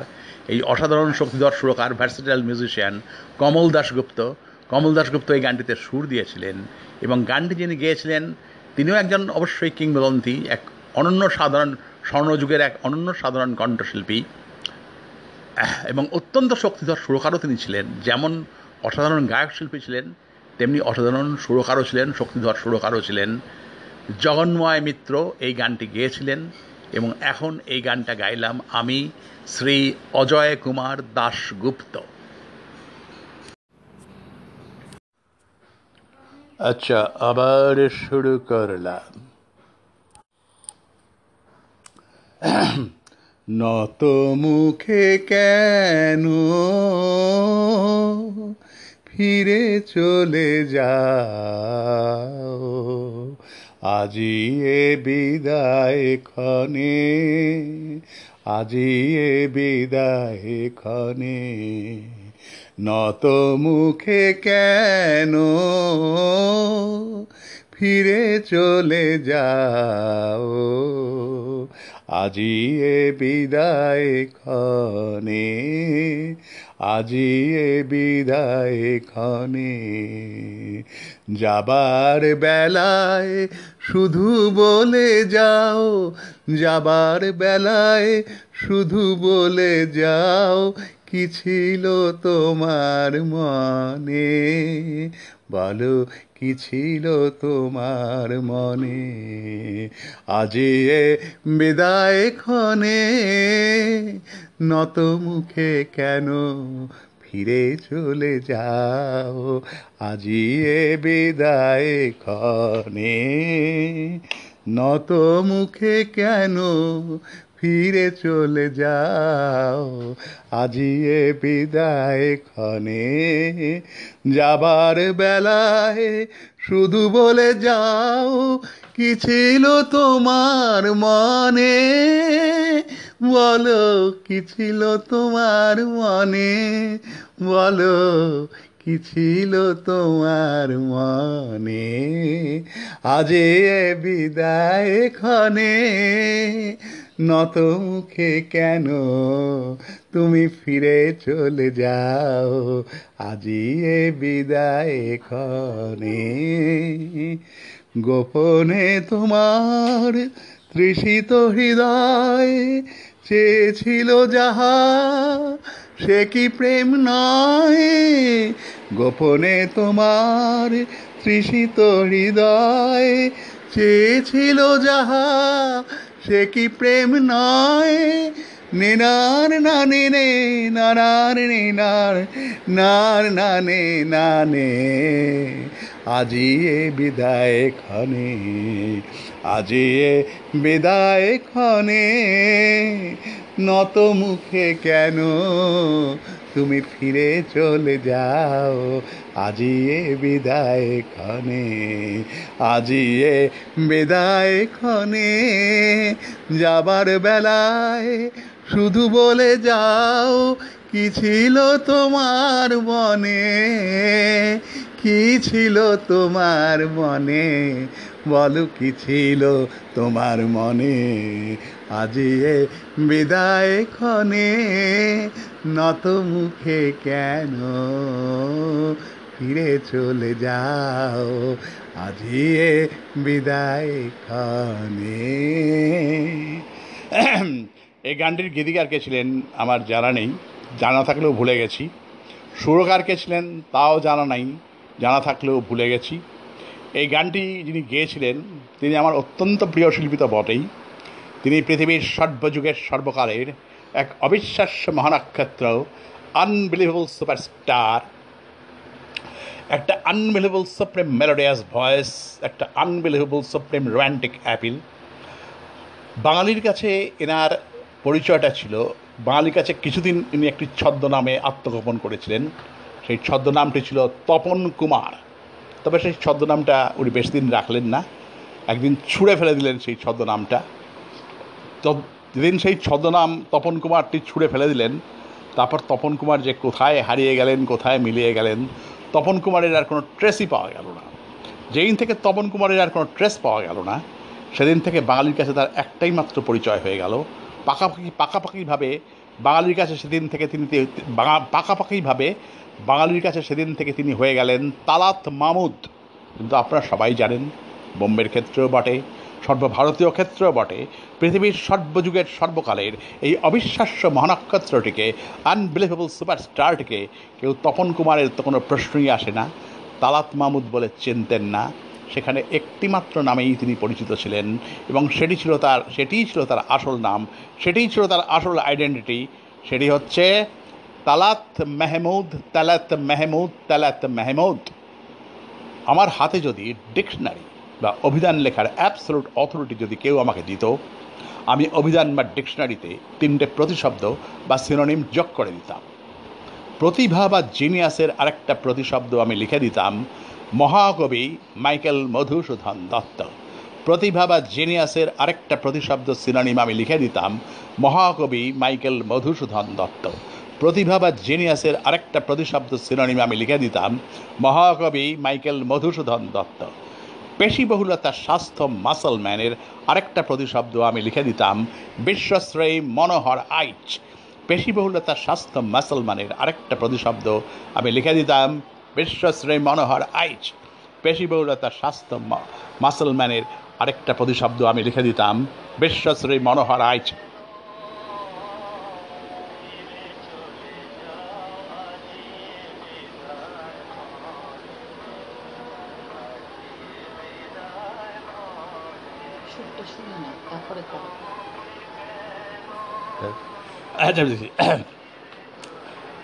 If Michael Madhusudan Dutt is আমি আর পরে শুনছি হ্যাঁ?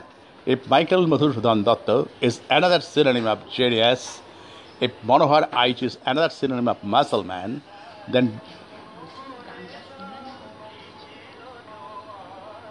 শুনব শুনব পরে। ইফ মাইকেল মধুসূদন দত্ত হ্যাঁ শুনে আমি গানটা আবার পরে শুনছি। If Michael Madhusudan Dutt is another synonym of genius if Manoharaish is another synonym of muscle man, then definitely, then I'm Shunjikanta. If Michael Madhusudan Dotto is another synonym of genius, if Manoharaish is another synonym of muscle man, then definitely, then definitely, then definitely, another synonym of melody, another synonym of melody, another synonym of melody, a Tapan Kumar Talat Mahmud, Talat Mahmoud, Michael Madhusudan Dotto, another synonym of genius. Manohar Aich, another of muscle man. And this Tapan Kumar Talat Mahmud Talat Mahmud, another of melody. Tapan Kumar Talat Mahmud Talat Mahmud, another of melody. Tapan Kumar Talat Mahmud Talat Mahmud, another of melody. Tapan Kumar Talat Mahmood Talat Mahmood another synonym of melody এই another synonym of melody Tapan Kumar Talat Mahmood Talat Mahmudi এই গানটা গেয়েছিলেন এবং এখন এই গানটা গাইলাম আমি শ্রী অজয় কুমার দাশগুপ্ত, আমি শ্রী অজয় কুমার দাশগুপ্ত, আমি শ্রী অজয় কুমার দাশগুপ্ত। আবার শুরু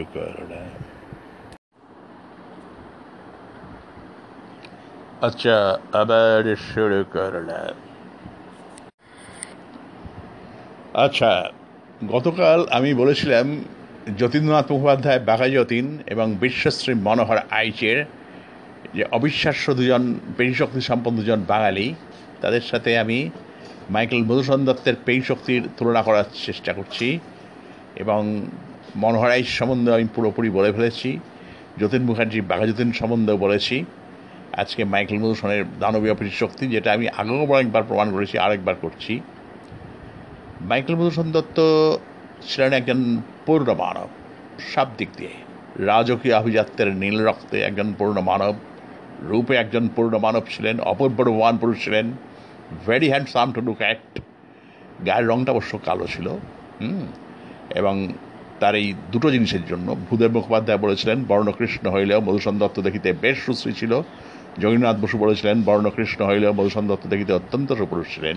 এবং গৌরদাস বাসাক বলেছিলেন my friend Madhusudan that like old Krishna was stack in complexion but very much handsome in feature with eyes beaming with expression মানে অত্যন্ত এবং মুন্সী রাজনারায়ণ দত্তের ছেলে, মহামতি মুন্সী রাজনারায়ণ দত্তের ছেলে, সেই জন্য রাজকীয় মধু আলব লেখা রাজকীয় অভিজাত্যের নীল রক্ত টকবক করত তার শরীরে। এবং অত্যন্ত রূপবান গায়ের কালো এবং অত্যন্ত অভিজাত দুয়ের সমন্বয়ে এই গন্ধটা পেলেন বাংলার প্রথিতযশা সাহিত্যিক, স্বনামধন্য সাহিত্যিক, খ্যাতনামা সাহিত্যিক, বিশিষ্ট সাহিত্যিক পাওয়ারফুল রাইটার হুগলির শিয়াখালার একজন জন্ম অভিজাত বার্ন অ্যারিস্ট্রকেট এক মহাপণ্ডিত হাইলি ইন্টেলেকচুয়াল পার্সন এক পরম শ্রদ্ধেয় চিরপ্রণম্য গোত্রের প্রধান পিতা মুখবংশজাত, স্বয়ং বলাই চাঁদ মুখোপাধ্যায়, বনফুলের সংবেদনশীল নাসিকা সেটা ধাক্কা মারল। তিনি মাইকেল মধুসূদন দত্তকে তার শ্রী মধুসূদন নাটকে বললেন কাল রাজকুমার ব্ল্যাক প্লেন্স ঠিক একই ব্যাপারটাই ঘটলো। পৃথিবীর সর্বযুগের সর্বকালের এক অবিশ্বাস্য মহানক্ষত্র।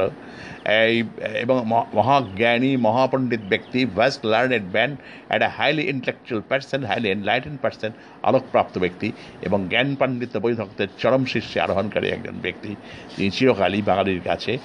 আজও অনেক ব্যাপারে এই চরম প্রামাণিকতার থেকেও বেশি মোর দ্যান অ্যাবসলুট অথরিটি যেমন রাজশেখর বসু পরশুরাম একজন ছিলেন, আচার্য সুনীতি কুমার চট্টোপাধ্যায় ছিলেন, ইনিও একজন এরকম ব্যক্তি। একজন জন্ম অভিজাত বার্ড অ্যারিস্টকেট এবং হাইলি ইন্টেলেকচুয়াল পার্সন, মহাপণ্ডিত ব্যক্তি এবং অবশ্যই একজন জন্ম অভিজাত বার্ড অ্যারিস্টোক্রাইট এবং অবশ্যই একজন পরম শ্রদ্ধেয় চিরপ্রম্য মজলিসি আড্ডাবাদ সাহিত্যিক ডাক্তার সৈয়াদ মুস্তাফা আলী। ডাক্তার সৈয়াদ মুস্তাফা আলীর সংবেদনশীল রাশিকাতে ওই দুটো জিনিস ধাক্কা মারলো। ওই দেখতে অপূর্ব রোহান কালো কালো রাজ, কালো, ওই বনফুলের কালো রাজকুমার দেখতে অপূর্ব রোহান গায়ের রংটা কালো এবং অবশ্যই রাজকীয় অভিজাত্যের নীল রক্ত the variations of blue blood of royal aristocracy এর দুয়ের সমন্বয়ে দুটো গন্ধই ধাক্কা মারল সৈয়দ মুস্তাফা আলী।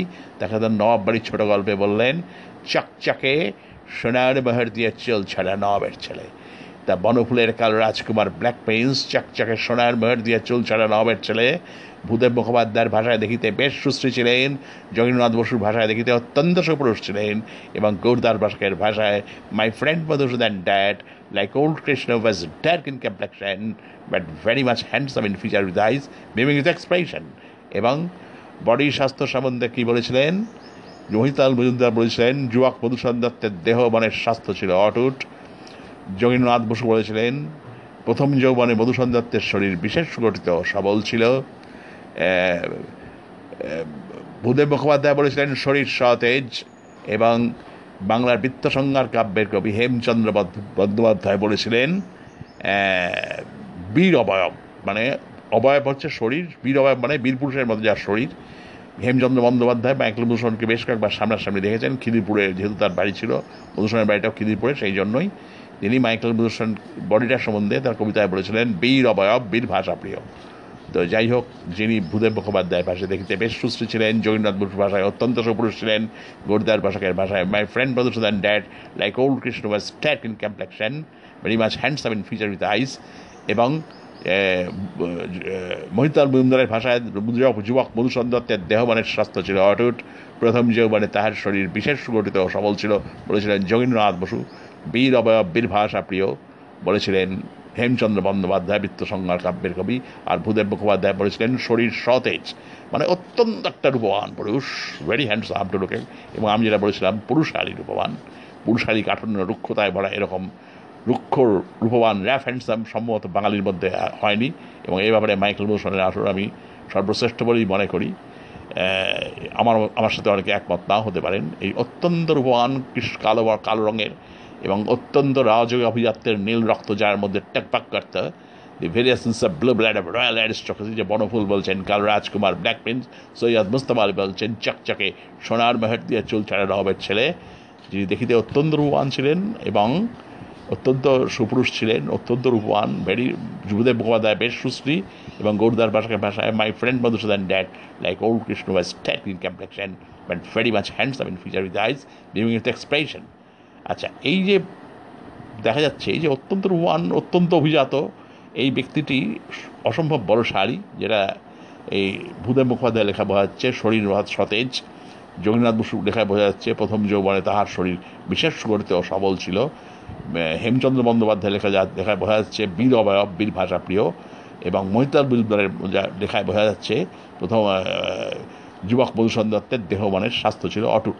কিন্তু আমি বলেছিলাম যে বাহাজুদ্দিনের যে অঙ্কটা বা মনোহরাইজের যে অঙ্কটা একটা আছে মনোরাইজ উনিশশো আটচল্লিশ সালে লাহোরে ভারত পর্যায়ে ফার্স্ট হয়েছিলেন। ওই বছর আবার all India all India weight lifting কম্পিটিশনে আবার ফার্স্ট টার্ন তারপর স্প্রিং পুলিং একটা তারপরে উনি উনিশশো পঞ্চাশ সালে একটা দেহসষ্ঠ পর্যায়ে জ- মানে উনিশশো আটচল্লিশ সালে ভারত ওয়েট লিফটিং ছেড়ে দিয়ে পুরোটা বডি বিল্ডিংয়ে আসেন এবং উনিশশো পঞ্চাশ সালে তিনি পকেট হারকিউস খেতাব পান। একটা প্রতিযোগিতায়, দেহষষ্ঠ প্রতিযোগিতায়, তারপরের বছর লন্ডন যান, সুবিধা করতে পারলেন না, পরের বছর উনিশশো বাহান্ন সালে বিশ্বশ্রী হলেন, তারপর স্প্রিং কুলিংয়ে একটা বিশ্ব রেকর্ড করলেন এবং দুটো হাতে সত্তর পাউন্ড নিয়ে টি সেট করতেন। এ ব্যাপারে ভারতবর্ষের মধ্যে সর্বশ্রেষ্ঠ শক্তিধর মাস উন্নয়ন ছিলেন এবং ইন্টারন্যাশনাল সার্কার অরিয়েন্টাল সার্কাসে অনেক শক্তি খেলা দেখিয়েছেন, মোটা মোটা লোহা বেঁকিয়ে দিয়েছেন লোহার চেন ছেড়ে ফেলেছেন, একটা টেস্ট পেপারকে দুই আঙুলের চাপে ছিঁড়ে ফেলেছেন, একটা ছশো পাউন্ডের বিশাল লোহার চাকে শূন্যে তুলে ধরে কয়েক রাউন্ড হেঁটে গিয়েছেন। তারপর জাদুঘর পিসকারের সাথে একটা খেলা দেখাতেন ফিজিক অ্যান্ড ম্যাজিক উনি শক্তির খেলা দেখাতেন মনোহরাইজ আর ফিজিসকার ম্যাজিক দেখাতেন। এবং উনিশশো ছিয়াশি সালে নেতাজি ইন্ডোর স্টেডিয়ামে বিশ্ববাঞ্জার আসরে জেমস নরম্যান বলে একজন ব্যক্তি ছিলেন। যার সাড়ে ছয় ফিট দেহের উচ্চতা এবং ওজন আড়াইশো পাউন্ড। এই জেমস নরম্যানের সাথে অবিশ্বাস্য পাঞ্জা লড়েছিলেন বিশ্বশ্রী মনোহরাইজ আর বাংলার যতীন্দ্রনাথ মুখোপাধ্যায়, যিনি কলম কাটা ভোজালি দিয়ে ইতিহাসের পাঠান সম্রাট শেরশার মতো একটা বিরাট বড় বাঘ মেরে ফেলেছিলেন আর শিলিগুড়ি স্টেশনে চারটে ব্রিটিশ ঘোড়া সোলজারকে ঘুষি মেরে শুয়ে দিয়েছিলেন এবং মির্জাপুর স্ট্রিট, আর্মা স্ট্রিটের কাছে একটা পানের দোকানে ছ সাতজন গুন্ডার পাল্লায় পড়েছিলেন। তাদেরকে সব কটাকে রক্তাক্ত ধরাশয়ী করে বেরিয়ে এসেছিলেন বাংলার যতীন্দ্রনাথ মুখোপাধ্যায়, বাঘা যতীন। এই মনোহরাইজের অবিশ্বাস্য পেই শক্তি আর বাঘা যতীনের অবিশ্বাস্য পেই শক্তি। মাইকেল মুসনেরও একটা অবিশ্বাস্য পেই শক্তির ভয়ঙ্কর অঙ্ক আছে, যেটা বলেছিলাম, আগেও বলেছিলাম। একটা হচ্ছে, তিনি যে পরিমাণ মদ খেতেন, রোজ মদ খেতেন, ছয় সাতবার করে খেতেন, প্রত্যেক সময় অপরিত খেতেন, তারপর আবার কাঁচা নির্জলাটা খেতেন হ্যাঁ। এবং এই করে দেখা গেছে যে তার লিভারটা পচেছিল ঠিকই, এবং মৃত্যুর আগে তিনি ঘন ঘন রক্তবমি করতেন ব্লাড ভমিটিং যেটা এক গামলা রক্ত পড়ে যেত, এক গামলা। সেই এক গামলা রক্ত নিজের চোখে দেখেছিলেন মৌসঞ্জার কাছে এক বছর সংস্কৃত শিক্ষা করেছিলেন। সে একজন বিখ্যাত সংস্কৃত সংস্কৃত পণ্ডিত রাজকুমার বিদ্যারত্ন, তিনি দেখে আটকে উঠেছিলেন। কিন্তু এত বছর মানে যিনি যৌবন থেকে রোজ এরকম খাচ্ছেন, মদ খাচ্ছেন, তিনি তার লিভারটা পড়ছে এত দেরিতে, এটাতেই বোঝা যায় তার শক্তি কতখানি তুঙ্গে ছিল। আর ফ্রান্সের মতো ভয়ঙ্কর ঠান্ডা দেশে, যেখানে মানে দার্জিলিংয়ের অক্টোবর, নভেম্বর, ডিসেম্বর, জানুয়ারি দার্জিলিংয়ের ঠান্ডায় আর্লি মর্নিংয়ে স্নান করার কথা কেউ ভাবতে পারে না। কন করে বরফ শীতল জলে। সেখানে মাইকেল ভূষণ দত্ত ফ্রান্সের মতো শীতপ্রধান ঠান্ডা ফ্রান্সে শীতকালে আর্লি মর্নিংয়ে যেরকম দিনের পর দিন খালি গায়ে কন করে ঠান্ডা বরফ শীতল জলে খান, স্নান করতেন সেটাতে বোঝা যায় তার পেয়ে শক্তি কত তুঙ্গে ছিল। আচ্ছা আজকে, কালকে আবার এটা আবার বলব। আজ আমি এখানেই রেখে দিলাম। এই পুরো ব্যাপারটা বললাম। আমি শ্রী অজয় কুমার দাশগুপ্ত, আমি শ্রী অজয় কুমার দাশগুপ্ত, আমি শ্রী অজয় কুমার দাশগুপ্ত, আমি শ্রী অজয় কুমার দাশগুপ্ত, আমি শ্রী অজয় কুমার দাশগুপ্ত। আচ্ছা আবার শুরু করলাম। আচ্ছা আবার শুরু করলাম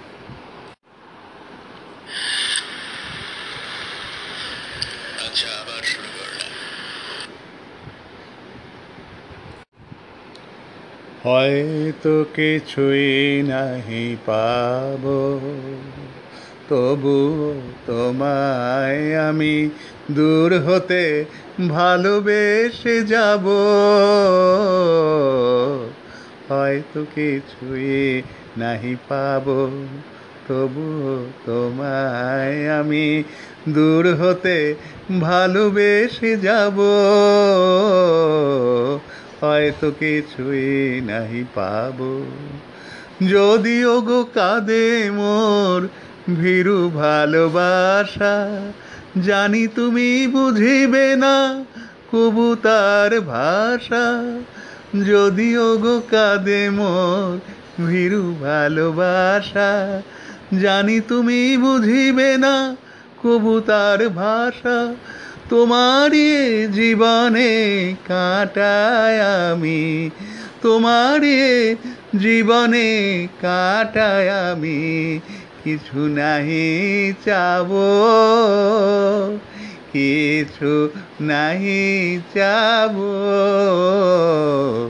হয়তো কিছুই নাই পাব, তবু তোমায় আমি দূর হতে ভালোবেসে যাব। ধূপ চিরদিন নীরবে জ্বলে যায়, প্রতিদান সে কি পায়? ধূপ চিরদিন নীরবে জ্বলে যায়, প্রতিদান সে কি পায়?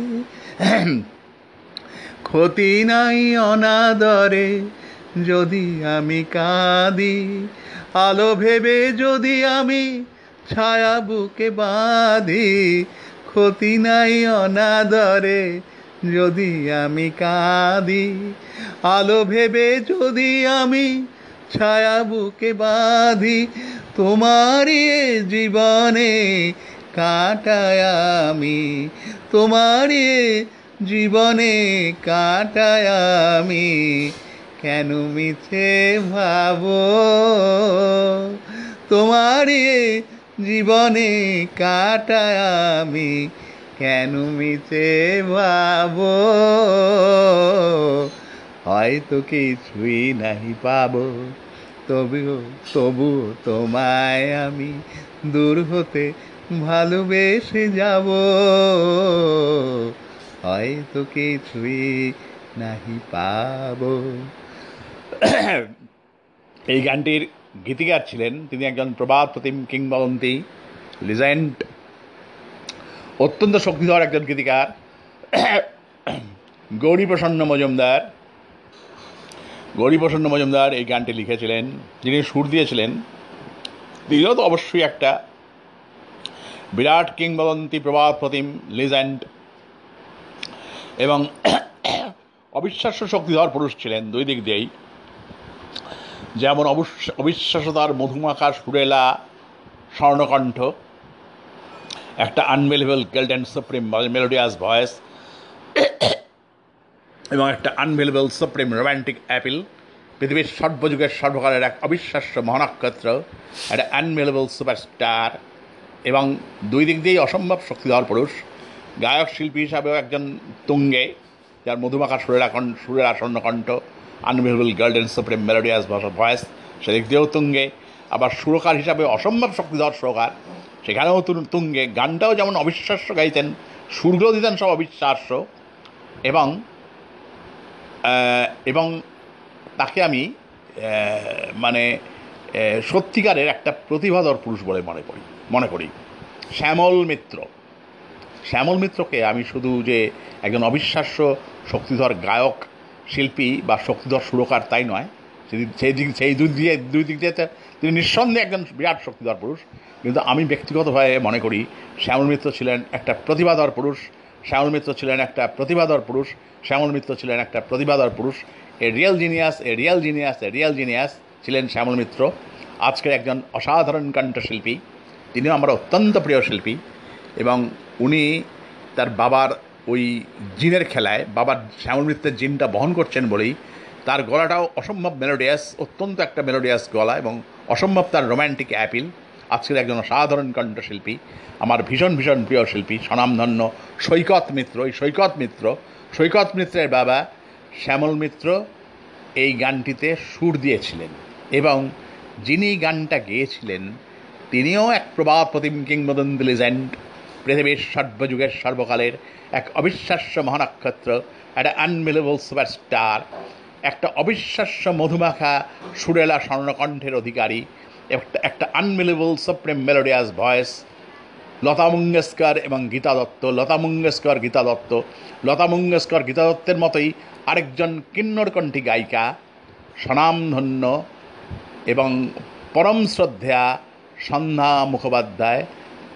সন্ধ্যা মুখোপাধ্যায় সন্ধ্যা মুখোপাধ্যায় এই গানটি গেয়েছিলেন এবং এখন এই গানটা গাইলাম আমি শ্রী অজয় কুমার দাশগুপ্ত, আমি শ্রী অজয় কুমার দাশগুপ্ত, আমি শ্রী অজয় কুমার দাশগুপ্ত।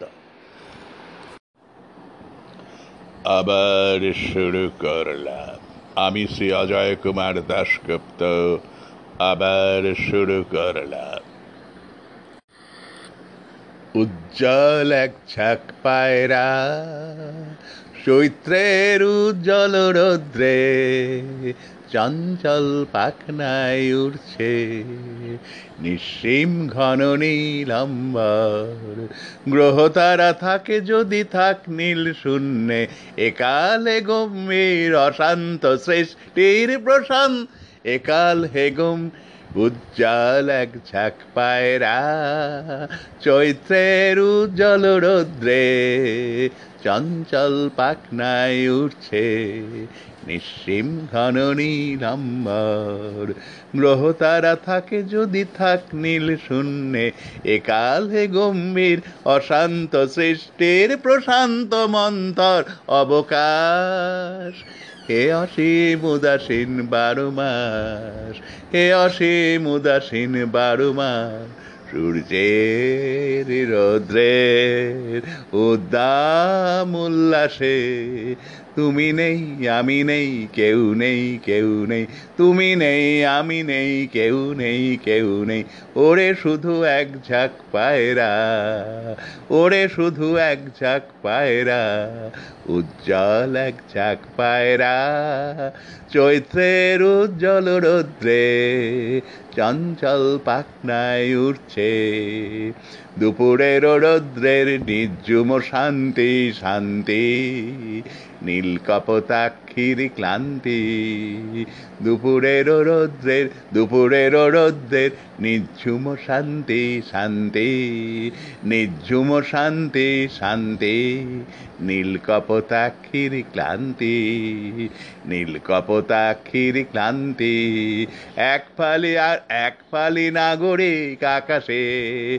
আ উড়ে যায় এক এক ফালি নাগরিক আকাশে। কালজয়ী চল কালজয়ী পাখনার চঞ্চল প্রকাশে। এক ফালি নাগরিক আকাশে, এক ফালি নাগরিক আকাশে।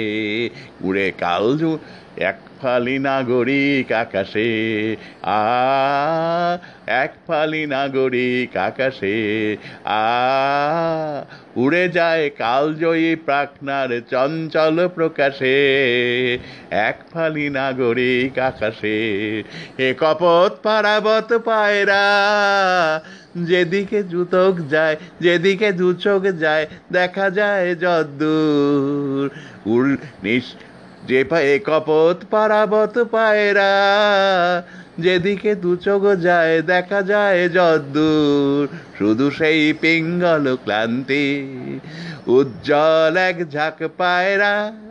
সূর্যের রোদ, চৈত্রের রৌদ্রের উদ্দাম উল্লাসে চৈত্রের রৌদ্রের উদ্দাম উল্লাসে।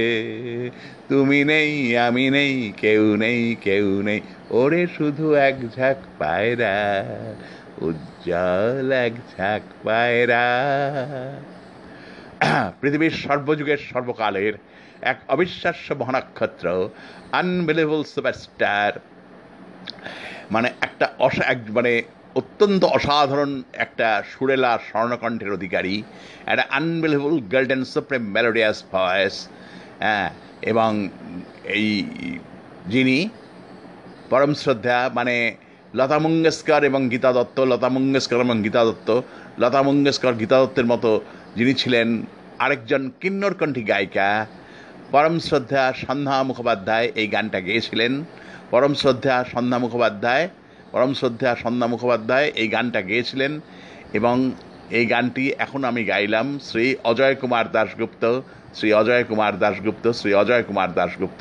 আর এই গানটির গীতিকার ছিলেন বিমল চন্দ্র ঘোষ। সেই বিমল চন্দ্র ঘোষ, যিনি, ইনি আরেকজন বিমল চন্দ্র ঘোষ, ইনি কিন্তু ওই শিশুসাথে শিশুসাথে যেটা ছদ্মনামে, এই শিশুসাথীতে যে ছদ্মনামে লিখতেন, মৌচা, মৌমাছি ছদ্মনামে যে লিখতেন, সেই বিমল চন্দ্র ঘোষ নন ঘোষ নন। ইনি আরেকজন বিমল চন্দ্র ঘোষ। এবং ওনার সেই দুটো গান যেটা হেমন্ত মুখোপাধ্যায় সুর দিয়েছিলেন এবং গেছিলেন লতা মঙ্গেশকর। একটা ছিল, কত যে কথা ছিল, কত যে ছিল গান, কত যে বেদনার, না বলায় অভিমান, কত যে কথা ছিল। এই যে গানটা গেয়েছিলেন লতা মঙ্গেশকর এটা লিখেছিলেন বিমল চন্দ্র ঘোষ। আর উল্টো পিঠে ছিল, গোপী জন মন চোর গিরিধারী নাগার রাখু মিনতি তব পায় পায় প্রেম পরশ লাগি, শত যুগ অনুরাগী, অন্তর কাঁদে বেদনায়। এই গানটাও যিনি এই গানটা এই গোপীজন মনচর এবং ওই কত যে কথা ছিল গানও লিখেছিলেন এই বিমলচন্দ্র ঘোষ। ইনি লিখেছেন উজ্জ্বল এক ঝাঁক পায়রা, যেটা আর ওই গোপীজন মনচর গিরিজর গিরিধারী না করো আর কত যে কথা ছিল, গানটা সুর দিয়েছিলেন। তিনি মানে বাংলা তথা ভারতবর্ষের একজন ভারত বাংলার গর্ব, ভারতবর্ষের গর্ব।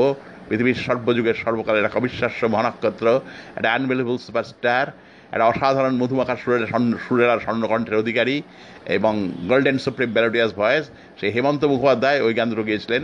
আর এই বিমানচন্দ্র ঘোষ, এই উজ্জ্বল এক ঝাঁক পায়রা এই গানটাও লিখেছিলেন এবং এবং এই গানটিতে সুর যে কে দিয়েছিলেন সেটা আমার মনে নেই। আমি ভুলে গেছি, আগে জানতামটা তাও জানি না। এই গানটার সুরকার কে ছিল আমি জানি না।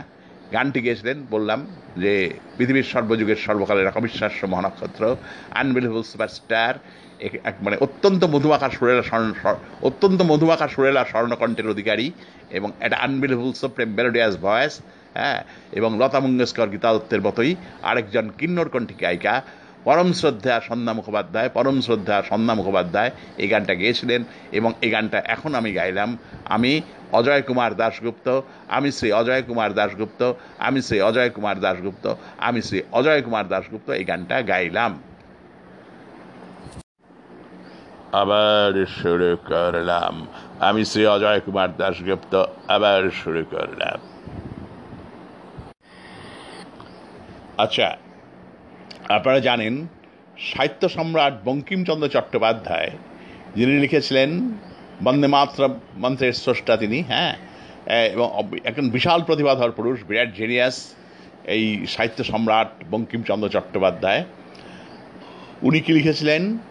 সুজলাং সুফল বন্দে মাতরম, সুজলাং সুফলাং মলয়জ শীতলাং শ্যামলাং মাতরম।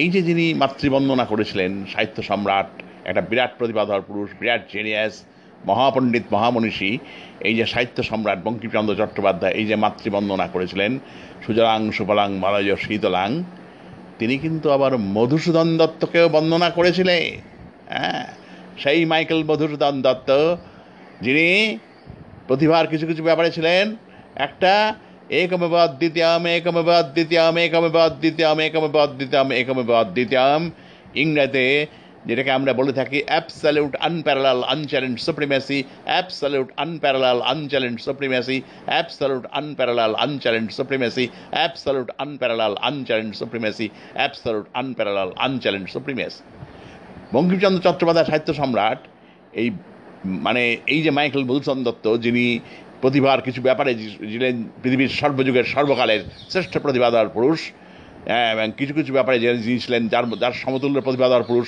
আজ পর্যন্ত পৃথিবীতে জন্মায়নি সেই মাইকেল মধুসূদনকে উনি বন্দনা করেছিলেন। বন্দে মাতরম যেমন করেছিলেন আবার বন্দে মধুসূদনও করেছিলেন। কোথায়? আসুন দেখিয়ে দিচ্ছি। বঙ্কিমবাবুকে লিখছেন আজি এই বঙ্গভূমির উন্নতি সম্বন্ধে আর আমরা কেহ সংশয় করি না। অকপটে বাঙালি কবি বাঙালির জন্য রোদন করিতে শিখিয়াছে যে দেশে একজন সুকবি জন্মে তাহা সে দেশের সৌভাগ্য। যে দেশে সেই সুকবি যশপ্রাপ্ত হয়, তাহা সে দেশের অধিকতর সৌভাগ্য। মাইকেল মধুসূদন দত্ত যে যশস্বী হইয়া মরিয়াছেন ইহাতেই বোঝা যায় যে বঙ্গভাষা আজকে প্রকৃতই উন্নতির পথে যাইতেছে। অবনতা অবনত অবস্থাতেও বঙ্গমাতা রত্নপ্রসবিনী অসংখ্য নামের সহিত মধুসূদন নাম দত্ত নামটাও বঙ্গদেশে ধন্য হইল। যদি কোনো আধুনিক ঐশ্বর্যগর্বিত ইউরোপীয় আমাদিগকে জিজ্ঞাসা করেন, তোমাদিগের আবার ভরসা কি? তোমাদিগের মধ্যে মনুষ্য জন্মিয়াছে কে? আমরা উত্তর করিব ধর্মোপদেশকের মধ্যে চৈতন্য ধর্মোপদেশকের মধ্যে চৈতন্য ধর্ম ধর্মোপদেশকের মধ্যে চৈতন্য, দার্শনিকের মধ্যে রঘুনাথ দার্শনিকের মধ্যে রঘুনাথ, দার্শনিকের মধ্যে রঘুনাথ এবং কবিদিগের মধ্যে জয়দেব ও শ্রী মধুসূদন। জয়দেব ও শ্রী মধুসূদন। জয়দেব ও শ্রী মধুসূদন।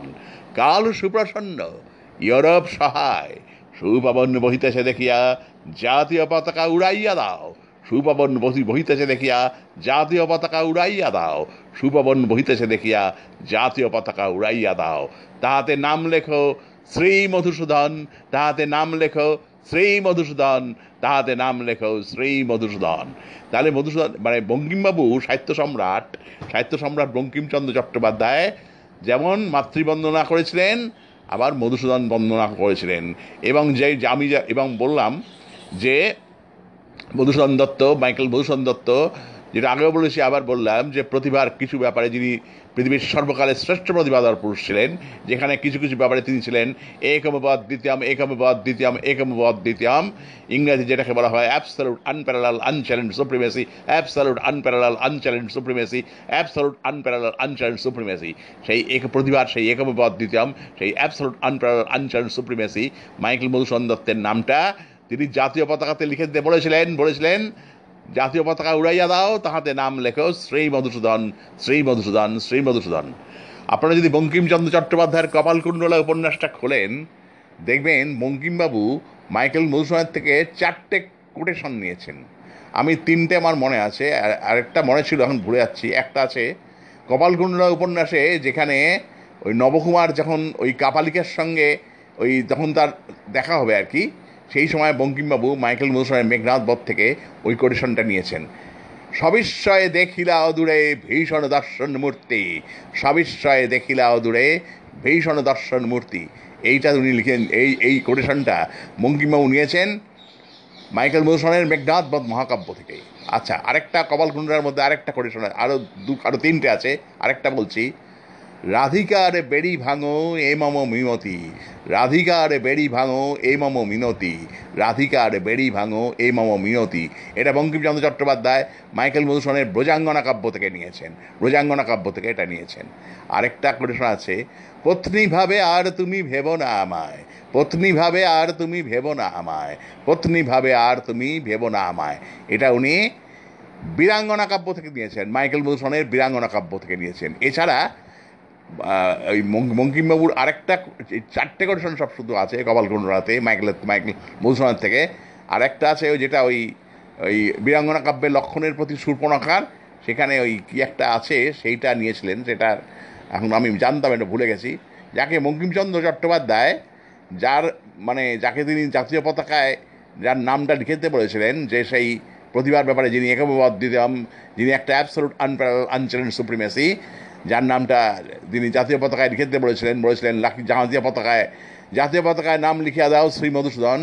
আবার সেই প্রতিভার সেই একমবাদ দিতাম সেই absolute unparallel unchallenged supremacy Michael মধুসূদনের থেকে উনি চারটে কোটেশন কপালকুণ্ডলা উপন্যাসে নিয়েছিলেন। আমি তিনটে পড়ে দিলাম, আরেকটা মনে ছিল আর ভুলে গেলাম। এই পুরো ব্যাপারটা বললাম, আমি শ্রী অজয় কুমার দাশগুপ্ত, আমি শ্রী অজয় কুমার দাশগুপ্ত, আমি শ্রী অজয় কুমার দাশগুপ্ত, আমি শ্রী অজয় কুমার দাশগুপ্ত, আমি শ্রী অজয় কুমার দাশগুপ্ত, এই পুরো ব্যাপারটা বললাম। আমি অজয় কুমার দাশগুপ্ত আবার শুরু করলাম। ভালোবাসা মোরে ভিকারি করেছে তোমারে করেছে রানী। ভালোবাসা মোরে ভিখারি করেছে, তোমারে করেছে রানী। তোমারে দুয়ারে কুড়াতে এসেছি, তোমারই দুয়ারে কুড়াতে এসেছি। ফেলে দেওয়া মালাখানি, ভালোবাসা মোরে ভিকারি করেছে তোমারে করেছে রানী। নয়নের জলে যে কথা জানাই, সে ব্যথা, সে ব্যথায় আমার কেহ বোঝে নাই। আকাশে নেনা নেনা নাই নিনে না নিনা চাঁদ উঠিবে না জানি ভালোবাসা মোরে ভিখারি করেছে তোমারে করেছে রানী মাধবীলতা গো মাধবীলতা একদিন আমি ফুল হয়ে ফুটে রব। নানে নে না। নানি ভালোবাসা মোড়ে ভিখারি করেছে, তোমারে করেছে রানী। খেয়ালি প্রেমের খেলা বোঝা দায়, খেয়ালি প্রেমের খেলা বোঝা দায়, নিজেরে কাদায়, আর প্রিয়ারে কাদায়। খেয়ালি প্রেমের খেলা বোঝা দায়, নিজেরে কাদায়, প্রিয়ারে কাদায়। মুখ হয়ে যায় কারও মুখরাতা, কারও মুখে জাগে বাণী। ভালোবাসা মোরে ভিকারি করেছে, তোমারই করেছে রানী। এই গানটা আমি একটু ভুলে গেছিলাম মানে লাইনগুলো একটু ভুলে গেছিলাম, একটু নিয়ে নিয়ে করে দিলাম। আচ্ছা এই গানটার গীতিকার ছিলেন প্রণব রায়। একজন কিংবদন্তি শক্তিধর গীতিকার প্রণব রায় এই গানটি লিখেছিলেন, আর যিনি সুর দিয়েছিলেন তিনি একজন মানে তিনিও একজন কিংবদন্তি, লিজেন্ড প্রবাদ প্রতিম শক্তিধর সুরকার ছিলেন, ওপার বাংলার একজন কিংবদন্তি। তিনিও একজন অবিশ্বাস্য মানে সুরেলা স্বর্ণকণ্ঠের অধিকারী, একটা unbelievable golden supreme melodious voice তিনিও কিংবদন্তি, এক, একটি স্বনামধন্য মহিলা কণ্ঠশিল্পী, ফিরোজা বেগম। এই ফিরোজা বেগমের হাজব্যান্ড ছিলেন উনি, কমল দাশগুপ্ত। একজন অসাধারণ শক্তিধর সুরকার, একজন ভার্সিটাল মিউজিশিয়ান এই ফিরোজা বেগমের হাজব্যান্ড ফিরোজা বেগমের স্বামী কমল দাশগুপ্ত এই গানটিতে সুর দিয়েছিলেন এবং গানটি গিয়েছিলেন তিনি বাংলার স্বর্ণযুগের একজন মানে গোল্ডেন এজ অফ মেলোডির একজন অবিশ্বাস্য অনন্য সাধারণ কণ্ঠশিল্পী। শুধু অসাধারণ সংগীত শিল্পী ছিলেন তাই নয়, অসাধারণ সুরকারও ছিলেন, অসম্ভব ভালো গানও যেমন গাইতেন, অসম্ভব ভালো সুরও দিতেন। জগন্ময় মিত্র জগন্ময় মিত্র এই গানটা গেয়েছিলেন এবং এখন এই গানটা গাইলাম। আমি শ্রী অজয় কুমার দাশগুপ্ত, আমি শ্রী অজয় কুমার দাশগুপ্ত, আমি শ্রী অজয় কুমার দাশগুপ্ত, আমি শ্রী অজয় কুমার দাশগুপ্ত, আমি শ্রী অজয় কুমার দাশগুপ্ত এই গানটা গাইলাম। আমি অজয় কুমার দাশগুপ্ত, আবার শুরু করলাম। কালকে গতকাল আমি একটা ভুল বলেছি। ভুল বলেছি মানে আমি বললাম যে মহাকবি মাইকেল মধুসূদন দত্ত যার ক্ষেত্রে আমি বললাম যে কিছু কিছু প্রতিভার কিছু কিছু ব্যাপারে যিনি ছিলেন একটা একমেব অদ্বিতীয়ম একমেব অদ্বিতীয়ম একমেব অদ্বিতীয়ম ইংরেজিতে যিনি ছিলেন একটা প্রতিভা জিনিয়াসের ব্যাপারে, যিনি ছিলেন একটা absolute unparalleled unchallenged supremacy absolute unparalleled unchallenged supremacy absolute unparalleled unchallenged supremacy তা আমি বললাম যে প্রতিভার ব্যাপারে যিনি ছিলেন একটা একমেব অদ্বিতীয়ম ইংরেজি যিনি ছিলেন একটা অ্যাপসালিউট আনপ্যারালাল আনচ্যালেঞ্জ সুপ্রিমেসি সেই মহাকবি মাইকেল মধুসূদন দত্তের থেকে সাহিত্য সম্রাট বঙ্কিমচন্দ্র চট্টোপাধ্যায় চারটে কোটেশন নিয়েছিলেন। আমি বললাম, আমি বলেছিলাম চারটে কোটেশন নিয়েছেন। ওটা ভুল বলেছিলাম আমি। এখন আমার মনে পড়ছে উনি ছয়টা কোটেশন নিয়েছেন সিক্স নাম্বার হচ্ছে সিক্স তা আমি তিনটেই মনে ছিল, আমি বলেছিলাম। একটা ছিল ওই কাপালিকের সঙ্গে যখন দেখা হতে হবে, তখন ওই তখন ওই মেঘনাথ বধ থেকে কোটেশনটা নিয়েছেন। সবিস্ময়ে দেখিলা অদূরে ভীষণ দর্শন মূর্তি আরেকটা বলেছিলাম পত্নীভাবে আর তুমি ভেবো না আমায়। কপালকুণ্ডার মধ্যে আছে, এটা উনি নিয়েছেন বীরাঙ্গনা কাব্য থেকে, মাইকেল মধুসূদনের। আরেকটা আছে, রাধিকার বেড়ি ভাঙো, এ মম মিয়তি এটা ভোজাঙ্গনা কাব্য থেকে নিয়েছেন। সেই বঙ্কিমচন্দ্র চট্টোপাধ্যায়, যিনি যিনি মাতৃবন্দনা করেছিলেন, বন্দেই মাতরম, সুজলাং, সুফলাং, মলয়জ শীতলাং, তিনি আবার মাইকেল মধুসূদনকেও বন্দনা করেছেন। তিনি বন্দে মাতরম যেমন করেছিলেন, বন্দে মধুসূদনও করেছিলেন। তিনি জাতীয় পতাকায় মাইকেল মধুসূদনের নামটা লিখে দিতে বলেছিলেন। বলেছিলেন, কাল সুপ্রসন্ন, ইউরোপ সহায়, সুপবন বইতেছে দেখিয়া জাতীয় পতাকা উড়াইয়া দাও, সুপবন বইতেছে দেখিয়া জাতীয় পতাকা উড়াইয়া দাও, সুপবন বইতেছে দেখিয়া জাতীয় পতাকা উড়াইয়া দাও। তাহাতে নাম লেখো শ্রী মধুসূদন, তাহাকে নাম লেখো শ্রী মধুসূদন, তাহাতে নাম তাকে তাহাতে নাম লেখো শ্রী মধুসূদন। আচ্ছা আমি এটা তো বললাম বঙ্কিমচন্দ্র ব্যাগলের একটা ব্যাপার বললাম। আর আগের দিন বলেছিলাম যে স্যার আশুতোষ মুখার্জি, তিনি মাইকেলের প্রতি তার এতটা দুর্বলতা ছিল উইকনেস ছিল, যখন তিনি দেখলেন যে কলকাতা বিশ্ববিদ্যালয়ের পঠ্যপাঠনে মাইকেল মধুসূদনের কোনো সাহিত্য মানে including his great classic creation Meghnadbadh মহাকাব্যকে Kolkata বিশ্ববিদ্যালয়ের অন্তর্ভুক্ত করা হয়নি। মানে মধুসূদন সেখানে সম্পূর্ণ অনাদৃত, উপেক্ষিত, ব্রাত্য অপাঙ্ক্ত অপ্রাসঙ্গিক হয়ে আছেন। এটা দেখে সারতোষ মুখার্জি প্রথমে অবাক হয়ে গেলেন, কষ্ট পেলেন, দীপ কষ্ট পেলেন। উনি একটা লেখায় লিখেছিলেন যে, বাংলার মহাকবি মাইকেল মধুসূদন দত্তের সেই অসীম দুর্দশাগ্রস্ত দিনগুলির কথা যখনই আমার স্মরণ পথে আসে, তখনই আমার দুই চক্ষু অশ্রু জলে ভাসিয়া যায়। আশুতোষ মুখার্জি কেঁদে ফেলছেন, বাঘের চোখে জল এসে যাচ্ছে। আবার যখন তিনি দেখলেন কলকাতা বিশ্ববিদ্যালয়ের পঠ্যপাঠনের মধ্যে মাইকেল মধুসূদনের কোনো সাহিত্য including his great classification Meghnad Badh মহাকাব্য, যেটা অরবিন্দ বলেছিলেন বিবেকানন্দ যাকে বলেছিলেন gem of Bengal literature Bangla ভাষার মুকুটমণি, গগন ছোঁয়া, হিমাচল। এই অরবিন্দের no doubt great classification in Bengal literature এই বলুন, আর স্বামী বিবেকানন্দের gem of Bengal literature Bangla ভাষার মুকুটমণি, গগন ছোঁয়া হিমাচলই বলুন। মধুসূদনের এই মেঘনাথ বধ মহাকাব্যই বলুন, আর তার সমস্ত রচনা। কোনোটাই কলকাতা বিশ্ববিদ্যালয়ের অন্তর্ভুক্ত ছিল না। এটা সত্যি। এই বাংলার বাঘ স্যার আশুতোষ মুখার্জি।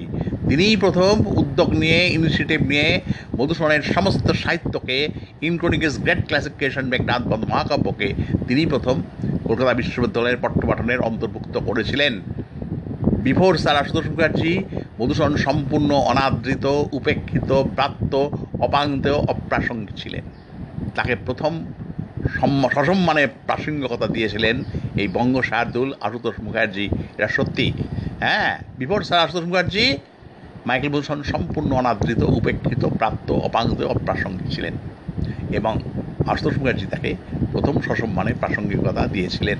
যখন, আর যখন তিনি দেখলেন, দ্বিতীয়বার যখন দেখলেন মধুসূদনের এই দুর্দশা, আগে তো বলছেন, বাংলার মহাকবির সেই অসীম দুর্দশাগ্রস্ত দিনগুলির কথা যখনই আমার স্মরণ পথে আসে, তখনই আমার দুই চক্ষু অশ্রু জলে ভাসিয়া যায়। আশুতোষ মুখার্জি কেঁদে ফেলছেন, বাঘের চোখে জল এসে যাচ্ছে আবার বাঘের চোখে জল এসে গেল। যখন বাঘ, বাংলার বাঘ দেখলেন যে মাইকেল ভূষণের কোনো সাহিত্য including his great classification Meghnad মহাকাব্য, কলকাতা বিশ্ববিদ্যালয়ে অন্তর্ভুক্ত করেননি। আশুতোষ মুখার্জি ভেতরে ভেতরে কেঁদে ফেললেন। তার কান্না এসে গেল। হয়তো মনে পড়ল সেই সেই প্রাণ বলেছেন, অসীম দুর্দশাগ্রস্ত দিনগুলির কথা যখনই আমার স্মরণ পথে আসে। মানে বনফুলের শ্রী মধুসূদন নাটকের সেই ট্র্যাজিক হিরোর কথা আবার তার মনে পড়ে গেল। হয়তো সেই কঠিন অবস্থার মধ্যে পড়েছেন। তার স্ত্রী হেনরিয়েটা তার শিশুদের নিয়ে খেতে পাচ্ছেন না, অনাহার, অর্ধাহার, উপবাস। তখন পণ্ডিত ঈশ্বরচন্দ্র বিদ্যাসাগর সেই পৃথিবীর শ্রেষ্ঠ মহামানব তাকে উদ্ধার করেছিলেন। মধুসূদনকে প্রথমবার তার দুর্দশাগ্রস্ত দিনগুলির থেকে প্রথম উদ্ধার করেছিলেন, যিনি পৃথিবীর সর্বকালের শ্রেষ্ঠ মহামানব যাকে আমি মনে করি, সেই প্রাতঃস্মরণীয় মহামানব পণ্ডিত ঈশ্বরচন্দ্র বিদ্যাসাগর। আর দ্বিতীয়বার তাকে উদ্ধার করেছিলেন এই বঙ্গ শারদুল স্যার আশুতোষ মুখোপাধ্যায়। এবং আমি আমি বলেছিলাম না যে আশুতোষ মুখার্জি হঠাৎ মাইকেল ভূষণকে নিয়ে এতটা মাথা ব্যথা পড়ল কেন? বললাম, বলেছিলাম বাংলা ভাষায় এর নাম দুর্বলতা ইংরেজি থেকে বলে উইকনেস বিবেকানন্দর খুব দুর্বলতা ছিল, বাংলা ভাষায় যাকে বলে দুর্বলতা যাকে বলে উইকনেস কারণটা কি তাও বলেছিলাম। আরেবার বলি, দুটো কমন জিনিস আছে। One mighty band Michael Madhusudan Dutt second mighty band Swami Vivekananda Narendranath Dutt এবং থার্ড মাইটি ব্যান্ড বঙ্গ শাহরুল স্যার আশুতোষ গাছ কি কি কি কমন ব্যাপারগুলো আছে?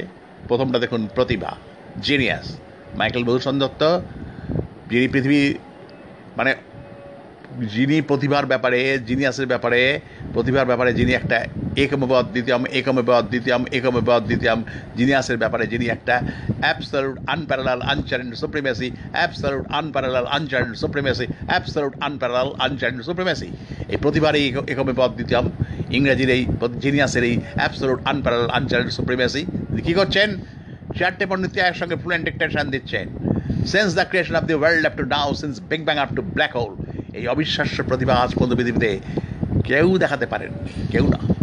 Not a single genius in Bengal not a single genius in India not a single whole world in this matter cannot be compared with this mighty man Michael Madhusudan Dutt যিনি সেই প্রতিভার ব্যাপারে একমবাদ দ্বিতীয়াম যিনি সেই absolute unparalleled unchallenged supremacy তিনি চারটে পণ্ডিতকে একসঙ্গে ডিকটেশন দিচ্ছেন, প্রতিভা। স্বামী বিবেকানন্দ, নরেন্দ্রনাথ দত্ত, প্রতিভা। তিনি কি করছেন? না। তিনি মাইকেল ভূষণের মতো চারটে পণ্ডিতকে একসঙ্গে ডিকটেশন দিচ্ছেন না। তিনি লাইব্রেরিতে বই ফেরত দিতে গেছেন। লাইব্রেরিয়ান বললেন একই নরেন? এই দু হাজার পঁচিশ পাতার বইটা তুমি তো কালকেই নিয়ে গেলে না? হ্যাঁ নিয়ে গেছিলাম তো। আজকে ফেরত দিচ্ছ যে পড়ো নিয়ে যাও নিয়ে যাও নরেন। এত মোটা বইটা বাড়িতে রেখে দাও এক মাস, দু মাস, ভালো করে পড়ো, ভালো করে পড়ো। আমি লাইব্রেরিয়ান দায়িত্ব নিচ্ছি। বিবেকানন্দ হেসে বললেন, এই বই তোমার পড়া হয়ে গেছে। পড়া হয়ে গেছে মানে? কি ফাঁসাই মারছো কি করছ? নিয়ে যাও নিয়ে যাও। বাড়ি থেকে এক মাস, দু মাস ভালো করে রেখে দাও। পড়ো ভালো করে। আমি লাইব্রেরিয়ার দায়িত্ব নিচ্ছি। বিবেকানন্দ হেসে বললেন, আপনি সত্যি বিশ্বাস করছেন না? টেক দিস বুক আপনি এই দু হাজার পঁচিশ পাতার চাকরি জিজ্ঞেস করুন আমাকে। আমি ভাব বলে দেবো, কোন মানে পুরো এই এই বইটার পুরো জেরক্স কপি বলুন জেরক্স কপি তার কার্বন কপি বলুন কার্বন কপি আমার মানুষটাকে জল জল করছে। জিজ্ঞাসা করুন, প্রশ্ন করুন এনি করছেন কোন স্পেসিফিক পেজে কোন স্পেসিফিক ফুটনোটসগুলো আছে তাও আমি বলে দেবো।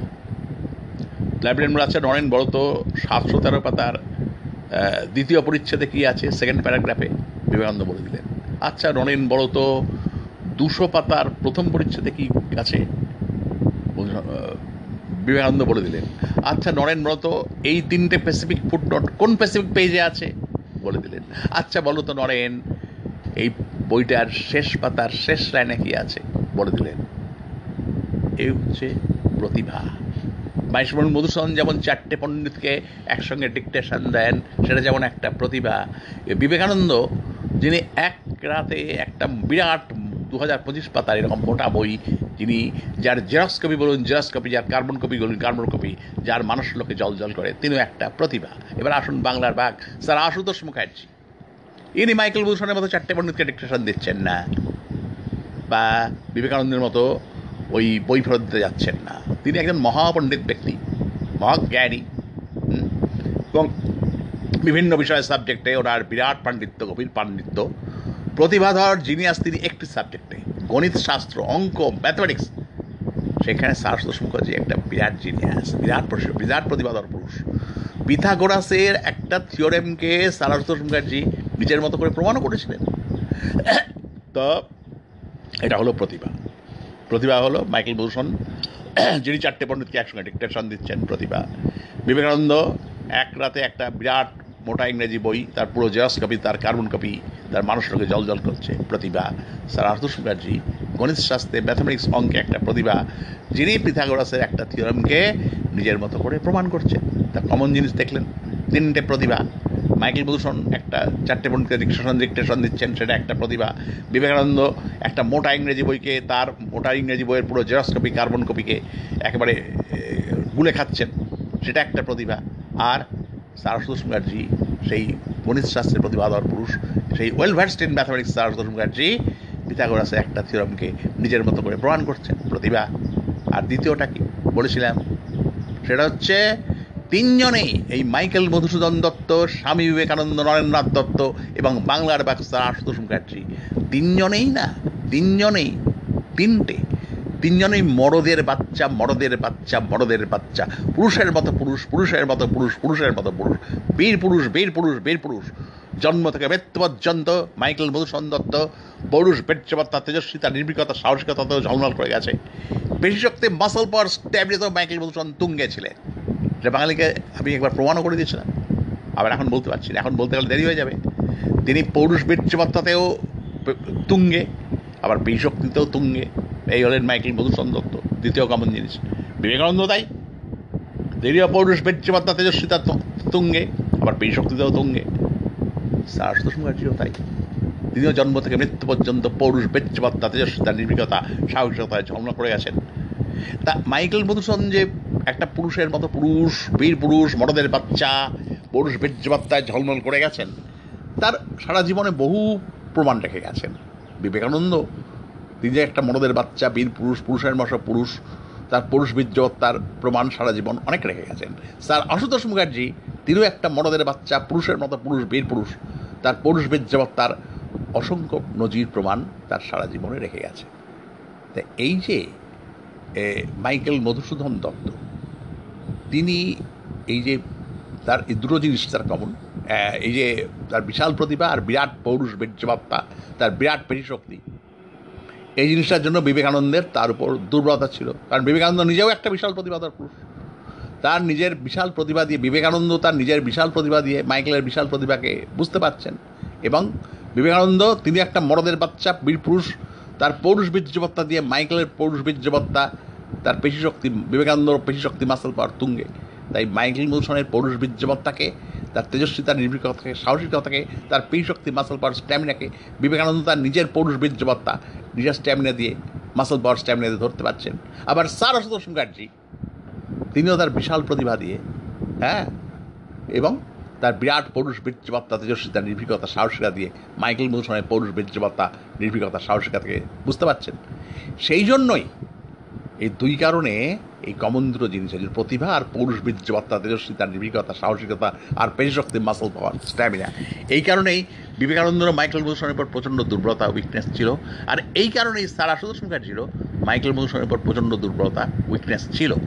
এবং সেই জন্যই শত ব্যস্ততার মধ্যেও শত ব্যস্ততার মধ্যেও কলকাতা বিশ্ববিদ্যালয়ে যখন তিনি দেখলেন মাইকেল মধুসূদনের কোনো সাহিত্য, তার ইভিন, তার গ্রেট ক্লাসিক ক্রিয়েশন মেঘনাথ বা মহাকাব্য যেটা অরবিন্দ বলেছিলেন, বিবেকানন্দ গ্রেট ক্লাসিক ক্রিয়েশন বলেন, তিনি বলেছিলেন জেম বেঙ্গল লিটারেচার বাংলা ভাষার মুকুটমণি।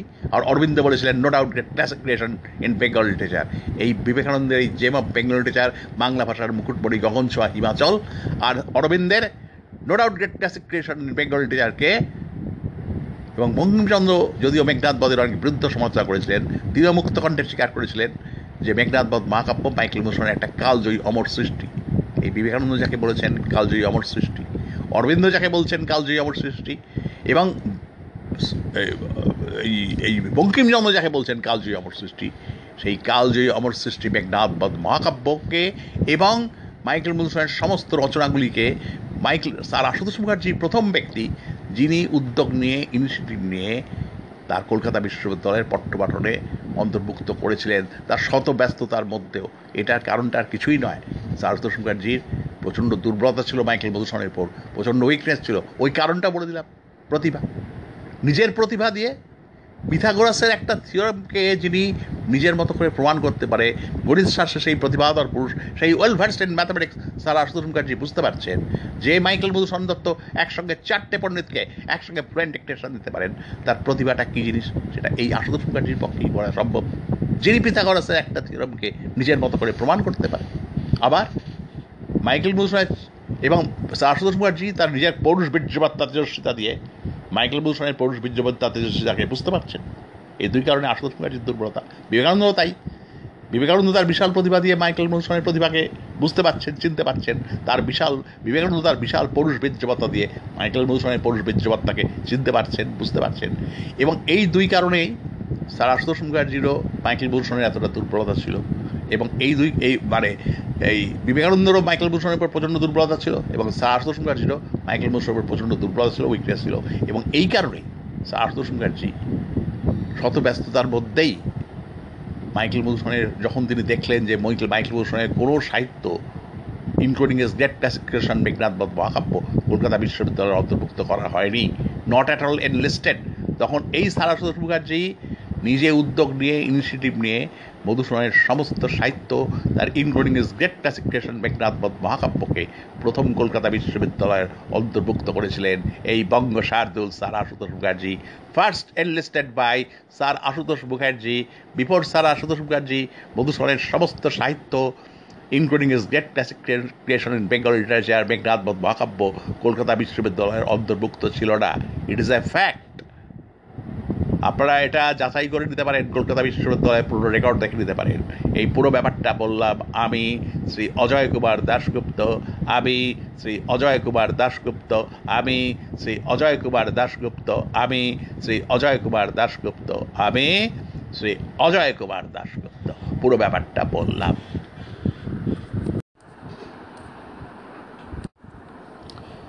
আমি অজয় কুমার দাশগুপ্ত, আবার শুরু করলাম। কোন লগনে জনম আমার এই দুনিয়ার ঘরে? মানিক হয়ে চাইরে সাথে, ধুলি হয়ে ঝরে, সুখের সাথী কে ভাই আমার পরে? কোন লগনে জন্ম নিলাম? এই দুনিয়ার ঘরে কোন লগনে জন্ম নিলাম? এই দুনিয়ার ঘরে কোন লগনে জন্ম নিলাম? আকাশে চাঁদ ছিল আকাশে চাঁদ ছিল রে। কোন লগনে জনম আমার? আকাশে চাঁদ ছিল, আকাশে চাঁদ ছিল রে। কোন লগনে জনম আমার? আকাশে চাঁদ ছিল, আকাশে চাঁদ ছিল রে। তোমার মনে ফুলের গন্ধ, কে যে ঢেলে দিল রে, কে যে ঢেলে দিল রে, কে যে ঢেলে দিল। আকাশে চাঁদ ছিল রে, আকাশে চাঁদ ছিল চাঁদ ছিল, আকাশে চাঁদ ছিল রে। কোন লগনে জনম আমার, আকাশে চাঁদ ছিল। আকাশে চাঁদ ছিল রে। দক্ষিণ হাওয়ার মৃদু মন্দ আমায় পাগল করে দিল রে, পাগল করে দিল, পাগল করে দিল, আকুল করে দিল রে।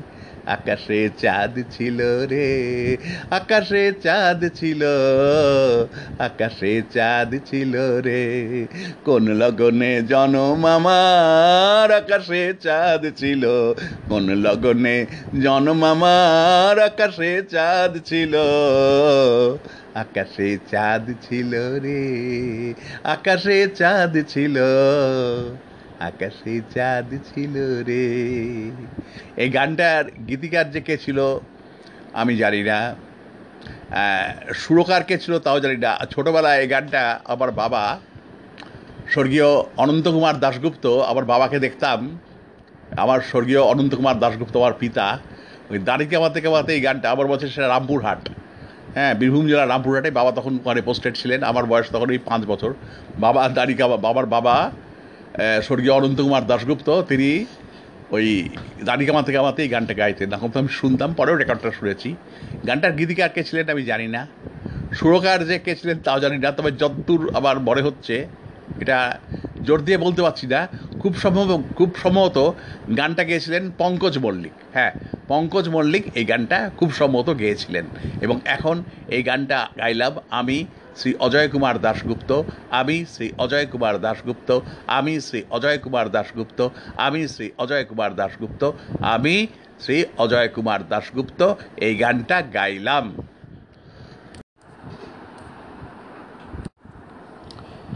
আমি অজয় কুমার দাশগুপ্ত, আবার শুরু করলাম। কোন লগনে জনম আমার? এই দুনিয়ার ঘরে মানিক হয়ে চাইরে সাথে, ধুলি হয়ে ঝরে সুখের সাথী কে ভাই আমার পরে? কোন লগনে জন্ম নিলাম এই দুনিয়ার ঘরে কোন লগনে জন্ম নিলাম।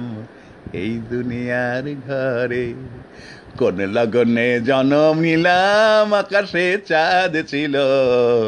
আকাশে চাঁদ ছিল রে। কোন লগনে জনম আমার? আকাশে চাঁদ ছিল, আকাশে চাঁদ ছিল রে। কোন লগনে জনম আমার? আকাশে চাঁদ ছিল, আকাশে চাঁদ ছিল রে।